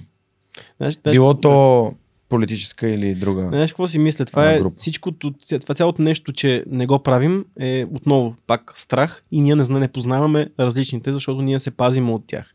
Да. А, история от вчера. А, бяхме на снимки с един, вече мога да кажа, нов мой приятел, който е норвежец, а, който обикаля от години обикаля цял свят. Мгм. А, и бяхме на, на снимки, снимахме, ти видя моето история в Инстаграм, този човек, който прави зелените сирена в а, черни вид. Мгм. А, този норвежец беше дошъл специално да, м- да направим нещо в тази линия, а, видео, а, но той е човек, който обиколи цял свят и виждаш как е видял, той е бил в Афганистан, бягал маратон в Афганистан, примерно. Качвал е а, м, 6 хилядници, като и си е говорил с Шерпи, иска да качи 8 хилядник. Живява в Нью Йорк, Токио, в най-големите градове, също времено е бил в най-големите затънтени села. Това е човек, който е готов да приеме с отворени прегръдки всеки един човек, защото той е видял всичко в този свят и знае онези страшните в Афганистан и а, гадните българи тук пияни в, а, в България и тях уж ги е видял, обаче е видял доброта, човечество и това, че всички сме еднакви, дори да си, дали си афганистанец, българин, а, сомалиец или какъвто и да е. И, и виждам как той, този човек има много по-отворен поглед към, а, и отворени, а, отворено съзнание към всеки един човек, който среща. А, защото той е го- не го е страх от него, защото той вече е виждал всякакви типове хора и той е готов да види този човек какво представлява и да, да го приеме по този начин. И да види ценното, какво, какво е ценното в него. И това е урок за... И, и, а ти ако си забелязал всичките такива космополитни хора, които са обикаляли много по света, са много по-човеколюбиви. Защото са видяли много повече от, от света и не ги е страх от света, защото ние сме човеколюб... не сме човеколюбиви, защото не познаваме света. Ни е страх от всичко, което не ни е познато. И ме ме е страх да отида в момента в а, гетата някъде в тези бедните села в Африка, защото смятам, че ще ме ограбят и че... Но ако ги видя, ако поживея малко с тях, дали ще ме е страх след това от, да отида в, да мина в, през Филиповци, нали? Или по-скоро ще съм, ще кажа, да, но то и там в най-бедните места и там имаше много яки хора. Айде, дали насякъде е толкова опасно и страшно това, което не познавам. Да, аз това смятам, че всеки един от нас трябва да излезе от България и да попътува малко mm-hmm. и да се да общува с хора от различни култури, религии, изобщо социални прослойки. А, аз това в Англия основно го, го усетих, просто как хора от различни, изглеждащи по различен да. начин, просто живеят в, в хармония и в, а, в приемане. Точно така. Ти там пък знаеш, че пък има супер много на хора, които отиват там, за да работят от всякакви, от всякакъв происход от е, всякакви места на света. Ние тук сме затворени, защото не сме атрактивна дестинация за бизнес и за всякакъв тип неща, така че ние сме, mm. си, ние сме си затворени, знаем си ние си а, и ние сме, разбира се, ние сме най-прави, ние сме, ние сме най-умни, най-добрите сме, най-сме и силни на всичкото отгоре и мога да надпием всеки един. Да. така, че, така. Да, и това ни затваря. Ти, видиш ли, е, отвориш ли се малко и видиш, че ти, всъщност, отново, това е това, ти с а, а, милионите години и твоите 35 години. Има ти си една, един човек от една малка страна, в която а, има а, в, в една планета, в която има 8 милиарда а, човека. В смисъл, малко, твоето малко 6 милионно общество, да. нали, държавата ти и твоите 20 човека, от които ти си комуникираш ежедневно, всъщност са много малка част от това, което е света. А дори и хората, които пътуват, отново не знаят голяма част от света, защото а, а, места като Тибет, примерно сега, че 7 години в Тибет, ти дори хора, които пътуват, нямат досег толкова до тези хора, как начина по който мислят и начина по който това е това е в 2022 година, когато пътуване е толкова лесно, все още Тибет е доста голяма а, мистика за, и за европейца. Дори пък да не говориме, 7 години в Тибет, не знам дали си я чел, но това е за, случва се не, по, време, по време на Втората световна война и след нея. Тогава пък изобщо европейци не са стъпвали там. Нали, то още, като замислиш, той Еверест не е покорен, дори като минеш за, нали, за а, а, още европейци там не са стъпвали нали, и те там ходят и описват дори природни забележителности. И смятам, че нали, 60 години, 80 години след това още не познаваме тази страна на света. Така си мисля. А, Цецо, имам въпрос от нашите домакини от aula.bg. А, какво правиш, за да развиваш своите професионални умения? А, това, между другото, имахме една така дискусия за как се учиш и как а, развиваш а, познания в нашата Patreon група имахме такъв, такъв mm. диалог и това, което аз винаги съм, съм смятал за най-добрия начин да развиваш професионални умения е а, да ги прилагаш практически. А, всичко научено да, да бъде прилагано практически, а пък вече ако смяташ, че си стигнал някакво ниво, което м- чисто теоретично не можеш да научиш нещо и нещо, ти няма, няма как да знаеш какво ще ти потрябва, когато не си срещнал с него. Mm-hmm. Да се вкарваш в предизвикателства, които си една идея малко неподготвен за тях. А, за да можеш да, и когато вече имаш а, самочувствието като добър професионалист, да знаеш, че няма да се прецакаш, че няма да, да, да, да, да, да улакаш нещата, а, обаче това предизвикателство ще, научи да, ще те научи да, да си по-добър а, професионалист. А, и смиреност, че ти не си толкова добър, колкото си мислиш. Има едни хора, които са много по-добри от тебе и а, ти само можеш да се учиш от, от, от тях и да се надяваш да можеш да, да, да имаш тези възможности да се да се учиш в работна среда. Разбира се, това е много трудно в нашата професия, пак защото бюджети, неща, организация, хора, много неща зависят от... Не си сам човек, който трябва да се развива, но вкарвайки се в такива ситуации, смятам, че те развиват и те каляват в, в ситуация, но разбира се, не трябва да се надценяваш, защото ако аз сега, ако реша, че искам да стана а, режисьор на пълнометражен филм, а, няма да се случи. В смисъл, ако сега реша, че ще трябва да се заснема пълнометражен филм и по някакъв начин някой им повярва и, а, и ме финансира по някакъв начин, ще се справя, не, нали, няма да е добър резултата. И аз знам, и аз знам това. Аз не, че имам амбиции да го, да го правя по това, да ставам режисьор на пълнометражен филм, но знам, че това е над моите способности, но не толкова колкото да мога да се справя с, а, с това. Така че реална преценка за себе си и леко надскача на всеки момент, в който можеш да си го позволиш. Супер. Благодаря ти. Ако хората, които ни слушат и гледат, искат да подобрят уменията си за работа с професионален софтуер и да спестят време и усилия, могат да се регистрират на сайта на OBG и да вземат първите 20 урока безплатно. Така че благодарим за това, че ни осигуряват това студио и правим неща заедно. Ние също им помагаме. Това е друг подкаст, който помагаме именно приятел за цели където а, снимаме с нашата техника, но Ванката и Ники са ни много близки и се радваме, че можем да имаме такъв тип партньорство и с тях. Супер много се радвам, че още хора влизат в цялото общество. О, да. А, да, те даже имат доста, доста епизоди, но по време на COVID нали, основно бяха онлайн и сега като има студиото и като има техниката, защо не? Разбира се, ще да седи да, да фаща прах. Разбира се. Okay. Е. Супер. Здравейте! Прекъсваме подкаста за кратко, за да можем аз и Георги Спасов, един от основателите на LimeChain, да разгледаме следващия въпрос, свързан с блокчейн и да му отговорим. Благодаря ви. Здравей, Даш!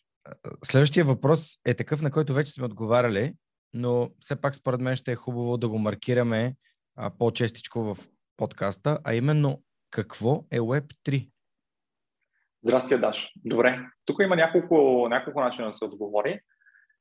Първият начин е, че всъщност това е един синоним на блокчейн технологията, на криптотехнологията. Много често вече крипто, блокчейн и Web3 се използват като, като синоними, заместват се една и други в изреченията. Но всъщност откъде идва термина Web3? Ами той е, а, така да кажем, една натурална прогресия на състоянието на интернет и на интернет комуникациите в а, исторически план. А, както има Web3, така има и Web1 и Web2. Ако трябва много бързо да нарисуваме разликите между, а, между трите, то Web 1 е интернета много, много отдавна, когато, който имахме ние, когато общо взето той беше разделен на клъстери от а, компютри, които са в локални мрежи. Ако си спомните едно време, си сменяхме файлове, като един влезеше на другия човек в компютъра през FTP или нещо такова, пък оттам копираш, слага си го на твоя и така нататък. Това беше, така да кажем, Web 1. Web 2 беше с по-голямата централизация на интернет, което направи а, възможно а, сервиси като социални мрежи да се появят, като търсачки да се появят, а, направи така, че интернет да е глобален, а, а не да си обжето в интернет само с твоите приятели от съседния блок, къща и така нататък. Web 3 пък е една стъпка малко или много в обратната посока към децентрализация, без обаче да губим глобалността на, на интернет. Web3 е тази, тази посока, в която а, се опитва блокчейн и крипто света да насочи целият интернет, където всъщност ги няма тези а, пазачи на портите, няма ги тези централни точки, а, където всичко може да се щупи с тях и те могат да те цензурират, както отговорихме предния път а, и, и, и, и да се получи тази, тази децентрализация с, с нейните предимства и недостатъци. Та всъщност Web3 е следващата фаза на развитие на интернет с децентрализирано бъдеще. Благодаря ти за прекрасния отговор на този въпрос и ще се чуем и видим следващата седмица. Благодаря на LimeChain за това, че подкрепят свърх човека, а на вас ще бъда много благодарен, ако ми изпратите въпроси, свързани с блокчейн, криптовалутите или изобщо свързано с Web 3.0, които можем в последствие с екипа на LimeChain да отговорим и да помогнем на вас. Благодаря и приятно слушане на настоящия епизод. Като каза обществото, понеже а, нали, последните няколко епизода не успях да благодаря на, на хората, които подкрепят свърх човека и които са се присъединили в последните няколко седмици, mm-hmm. тъй като нали, ние никога не записваме нали, да, епизод да. за епизод. При вас е малко по, да, да. по-тайт. Да. Не Еми... знам как справяте, когато някой ви откаже в последния момент, защото се случват такива неща. Ми, някак си се справяме, не знам как се справяме, обаче някак си се случват нещата. Ами, аз а, съм от хората, които а, по-скоро гонят това да имаме малко авансче, защото съм от хората, по които, пак ти казах, аз, а, моята приключенска страна може да ме отпрати, пак се направих това с подметката. Виж, Сега ще накарам да се чувстваш, сега ще накарам да се чувстваш комфортно. Давай. Не, Дигай. добре ми. А, Мони и Дакев ме бъгна. А, Не сме в Тибет, в България сме. да, така е, така е. М, а, та... И ето, вече как си губа мисълта постоянно. Нещо, днеска, днеска не съм, а, а, не съм на... За какво си говорихме? За Patreon, за това как за Да, Аз съм от хората, които искат да, да имаме един поне една седмица аван, защото утре мога да реша нещо и аз не искам да бъда задържан Мгм. а, в това, че трябва този, тази, тази седмица да запишем епизод. А, обикновено отдалече подготвяме някакви епизоди. Ето сега за лятото сме си подготвили някакви неща. А, генерално Орлин се занимава повече с гостите, той, той се справя с тия стресови ситуации по един или друг начин.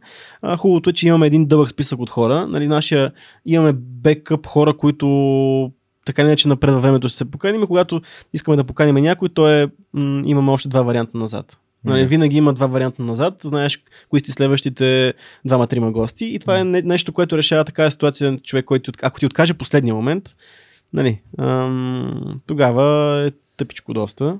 Но не се. много рядко, веднъж се случи. Веднъж се случи а, за толкова епизоди, може би късмет. Не знам. А, просто мисля, че хората вече ни уважават предвид Да, репутацията, която имаме Да. и времето, което го правим. Значи ние първо подлъгахме хора с локацията, където сме, защото и на двете студия, където, където сме снимали, нали, са част от такива по-големи медии. Като им кажеш, че ги каниш някъде на конкретно място, има, има някаква сериозност.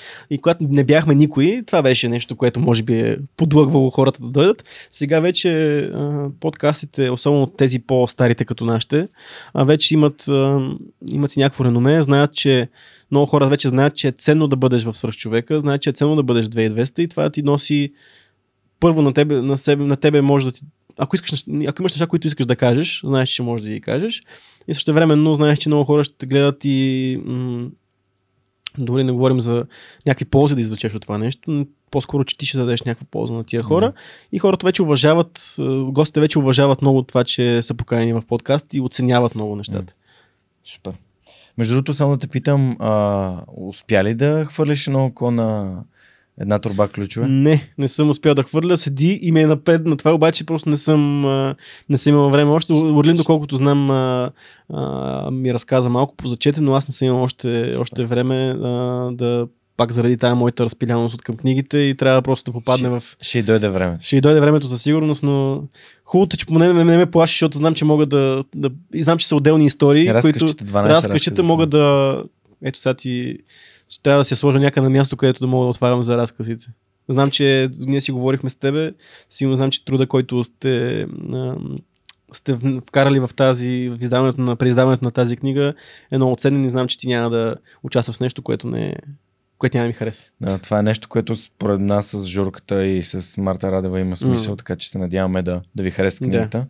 А, добре, аз искам да благодаря а, на патроните на подкаста. които- Нали, аз продължавам да ги наричам патрони, но хората, които станаха част от нашето общество а, в последните няколко седмици а, и които всъщност а, не, сме, не сме поздравили в последните няколко епизода, а, като започнем от Велислав Славев, Георги Капизин, Радослав Дачев, Пепа Димитрова, Явор Йорданов и Даниел Коев. Хора, благодаря ви за това, че подкрепяте свръхчовека и правите това, което правим възможно. А, ако искате вие като слушатели и зрители да подкрепите това, което свръхчовека прави в сайта на свръхчовека.com свръхчовека.bg или thesuperhumanpodcast.net може да откриете в десния ъгъл, подкрепи ни и през този бутон да направите месечно или а, месечно дарение или еднократно дарение, както вие прецените. А също може да направите с нашите приятели от 2200, които ако решат да си направят сайт, ще им кажем как да си направят страйп. Едва ли. Много сме мързаливи. Много сме... Да, но, а, Основното нещо е основното нещо да остане основното нещо. Точно Вие така. правите подкаст. Точно така, между другото, за това сме разбрали, че а, ако се опитваме да направим по- повече от това, което можем да правим, да може да си позволим във времето и в... А, то а, няма да го правим качествено. А, пък а, и трябва да намерим кое е важно за нас и не, и не е само цел да направиш нещо. Аз а, не виждам. Така че това е. Концентрираме се върху основното нещо. И... Аз така започнах с човек. Да. И това ни е, и това ни е фокуса, защото А, така, това е нашия начин. Нали? Той не е правилен, той е правилен за нас. А, и той е правилен за нас, за да не. Примерно, ето ние правиме тотално неща, които не са в, а, не се правят в интернет. Нали? Винаги трябва да сложиш тъм, тъмнела да ти е различен, да имаш нещо в него, да имаш заглавие, което леко да те хваща, да отдолу да имаш това, което ти правиш, отдолу да имаш копи с, с, с какво, какво се е говорило с госта, защото човек може да се ориентира. Ние не правим нищо от това а, което не е правилно, обаче пък е правилно за нас, защото а, ни ангажира, не, не, не, не вкарва смут кой да го прави, кой да се занимава с това нещо, да взима една част от времето ти, които ти мога да правиш други неща, защото аз лично смятам пък, а, че подкаст е много ценно и да, водещите на подкаст е много ценно да имат а, да имат други неща, други интереси, други цели, други професионални а, предизвикателства, защото това ги прави по, а, по-богати личности и по-добри подкаст водещи. И аз, между другото, смятам, че подкастинга трябва да бъде а, такова работа на, полураб, на полуработен ден, както ти си успял да го направиш. Мисля, то ти е професия, но тя не ти е основно, не ти е, имаш и друга професия, нали? Смисъл, имаш си и други неща, с които се занимаваш и винаги трябва, ако станеш full-time подкастър, според мен много ще загуби всеки един подкаст от това. Така че изкарвайте си парички от подкасти, ако можете да ви бъде втора работа, но да не ви е основна, защото иначе губите от, от а, цвета и от а, шареността на един подкаст и един подкаст водещ, защото ако за разлика от телевизията в, в подкаста водещия е важен. Супер, благодаря ти за този съвет. Аз ще ти дам един съвет да потърсите доброволци от вашето общество, които биха искали да ви помогнат mm. с нещо от това, което вие не искате да правите и които обичат да правят нещата, които. Защото при мен така се така случи. се случиха. Да. Може би и това е... Ана Мария и Яница, да. просто попадайки в, в Software Digital, в, mm. в един такъв кръг на хора, които се интересуват и правят неща заедно. Сега си имаме седмичен бюлетин, хората се абонират през сайта, знаеш, има ам, отстъпки за книги, за различни курсове обучения, за ето АЛАБГ и да. така нататък. А, линкове към хората в техните социални профили. А, доста от моите го- гости всъщност получават съобщения от слушателите, които са вдъхновени или са си взели нещо и искат да благодарят. И, и това за мен е много готино. Така че а, винаги има кой, примерно както аз не можех да правя видео, ето появи се монката и се появи точно на време. Така че винаги има хора, които Монката искат... Рус.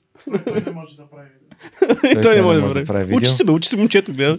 За мен е много важно това да, да има хора с нагласа а, и които да придобият умения, но, но не е хора с супер умения, които просто да се чувстват като по задължение да правят нещо. Пак казвам, интернет е джунгла и ние случай трябва да случиме в движение. Затова хората, които искат да работят в интернет, ако си намерате такъв mm. начин по който да помагате, някои ще времено да взимат ноу-хау, това е много ценно, защото а, прекалено нова индустрия е, а, прекалено е младо още, все още няма. И много е динамична. И много динамично, постоянно се променя и ти за да знаеш а, какво се случва в тия среди, трябва да, а, да си в, в огъня, както. Така че да, бъдете в огъня. Бъдете в огъня е страхотен, страхотен съвет. А, и за финала на нашия разговор да ти попитам как според теб да направим България едно по-добро място. Ах, много мисля на този въпрос в последно време. Адски много мисля на този въпрос. Смятам, че всичко а, започва от това. Аз го казах много пъти, mm. да не се отказваме от а, мечтите си, да не се отказваме от това, че нещо не, не работи, защото то в някакъв момент най-вероятно ще, а, ще работи. А, да не се ядосваме за нещата, които не зависят от нас. Да се опитваме м- да правиме а, мал... да не се опитваме да на всяка цена да ставаме богати, а да станем устойчиви по някакъв начин, да може да, да даваме работа на себе си, да храним семействата си, да даваме работа на още на един-двама човека, да си плащаме данъците и тези другите хора да им плащаме и техните осигуровки, да, плащат, да си плащат данъците и евентуално ако има добронамерени хора в политиката, тези данъци, които си плащаме, те да отиват по предназначение.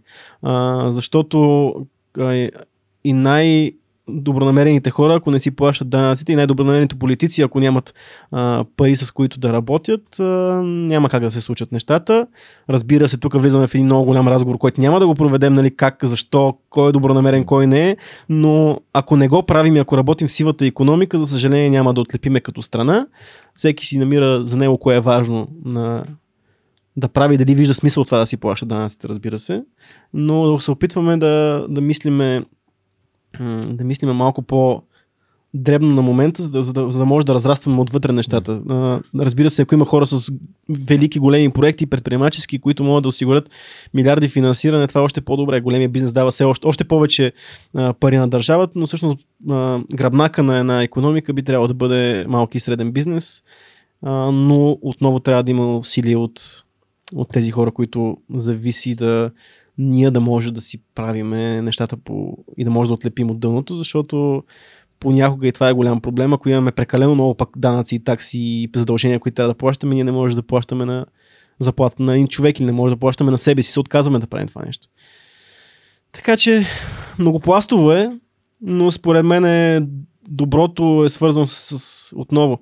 Виждахме, виждаме, че нещата се променят добре като, като култура, като възпитание, като mm. човешки отношения, когато отлепиме малко и отдигнеме дигнем поглед от, от е, злободневните ежедневни проблеми, които ни интересуват. Няма как да мислиме за, за човешки отношения и за култура и за изкуство, ако не сме малко от малко стабилно, стабилни економически. Супер. Те се благодаря ти. А също много ти благодаря. 299 на Сръх човекът гостува ми Цето Цанов от 2200 подкаст. Надявам се, че не чувате за първи път за тях, но ако чувате за първи път за техния подкаст, задължително отидете в техния YouTube канал или в Spotify, последвайте ги и слушайте какво правят, защото канят наистина много, много вдъхновящи хора, подобно на мен, но в съвсем различен формат.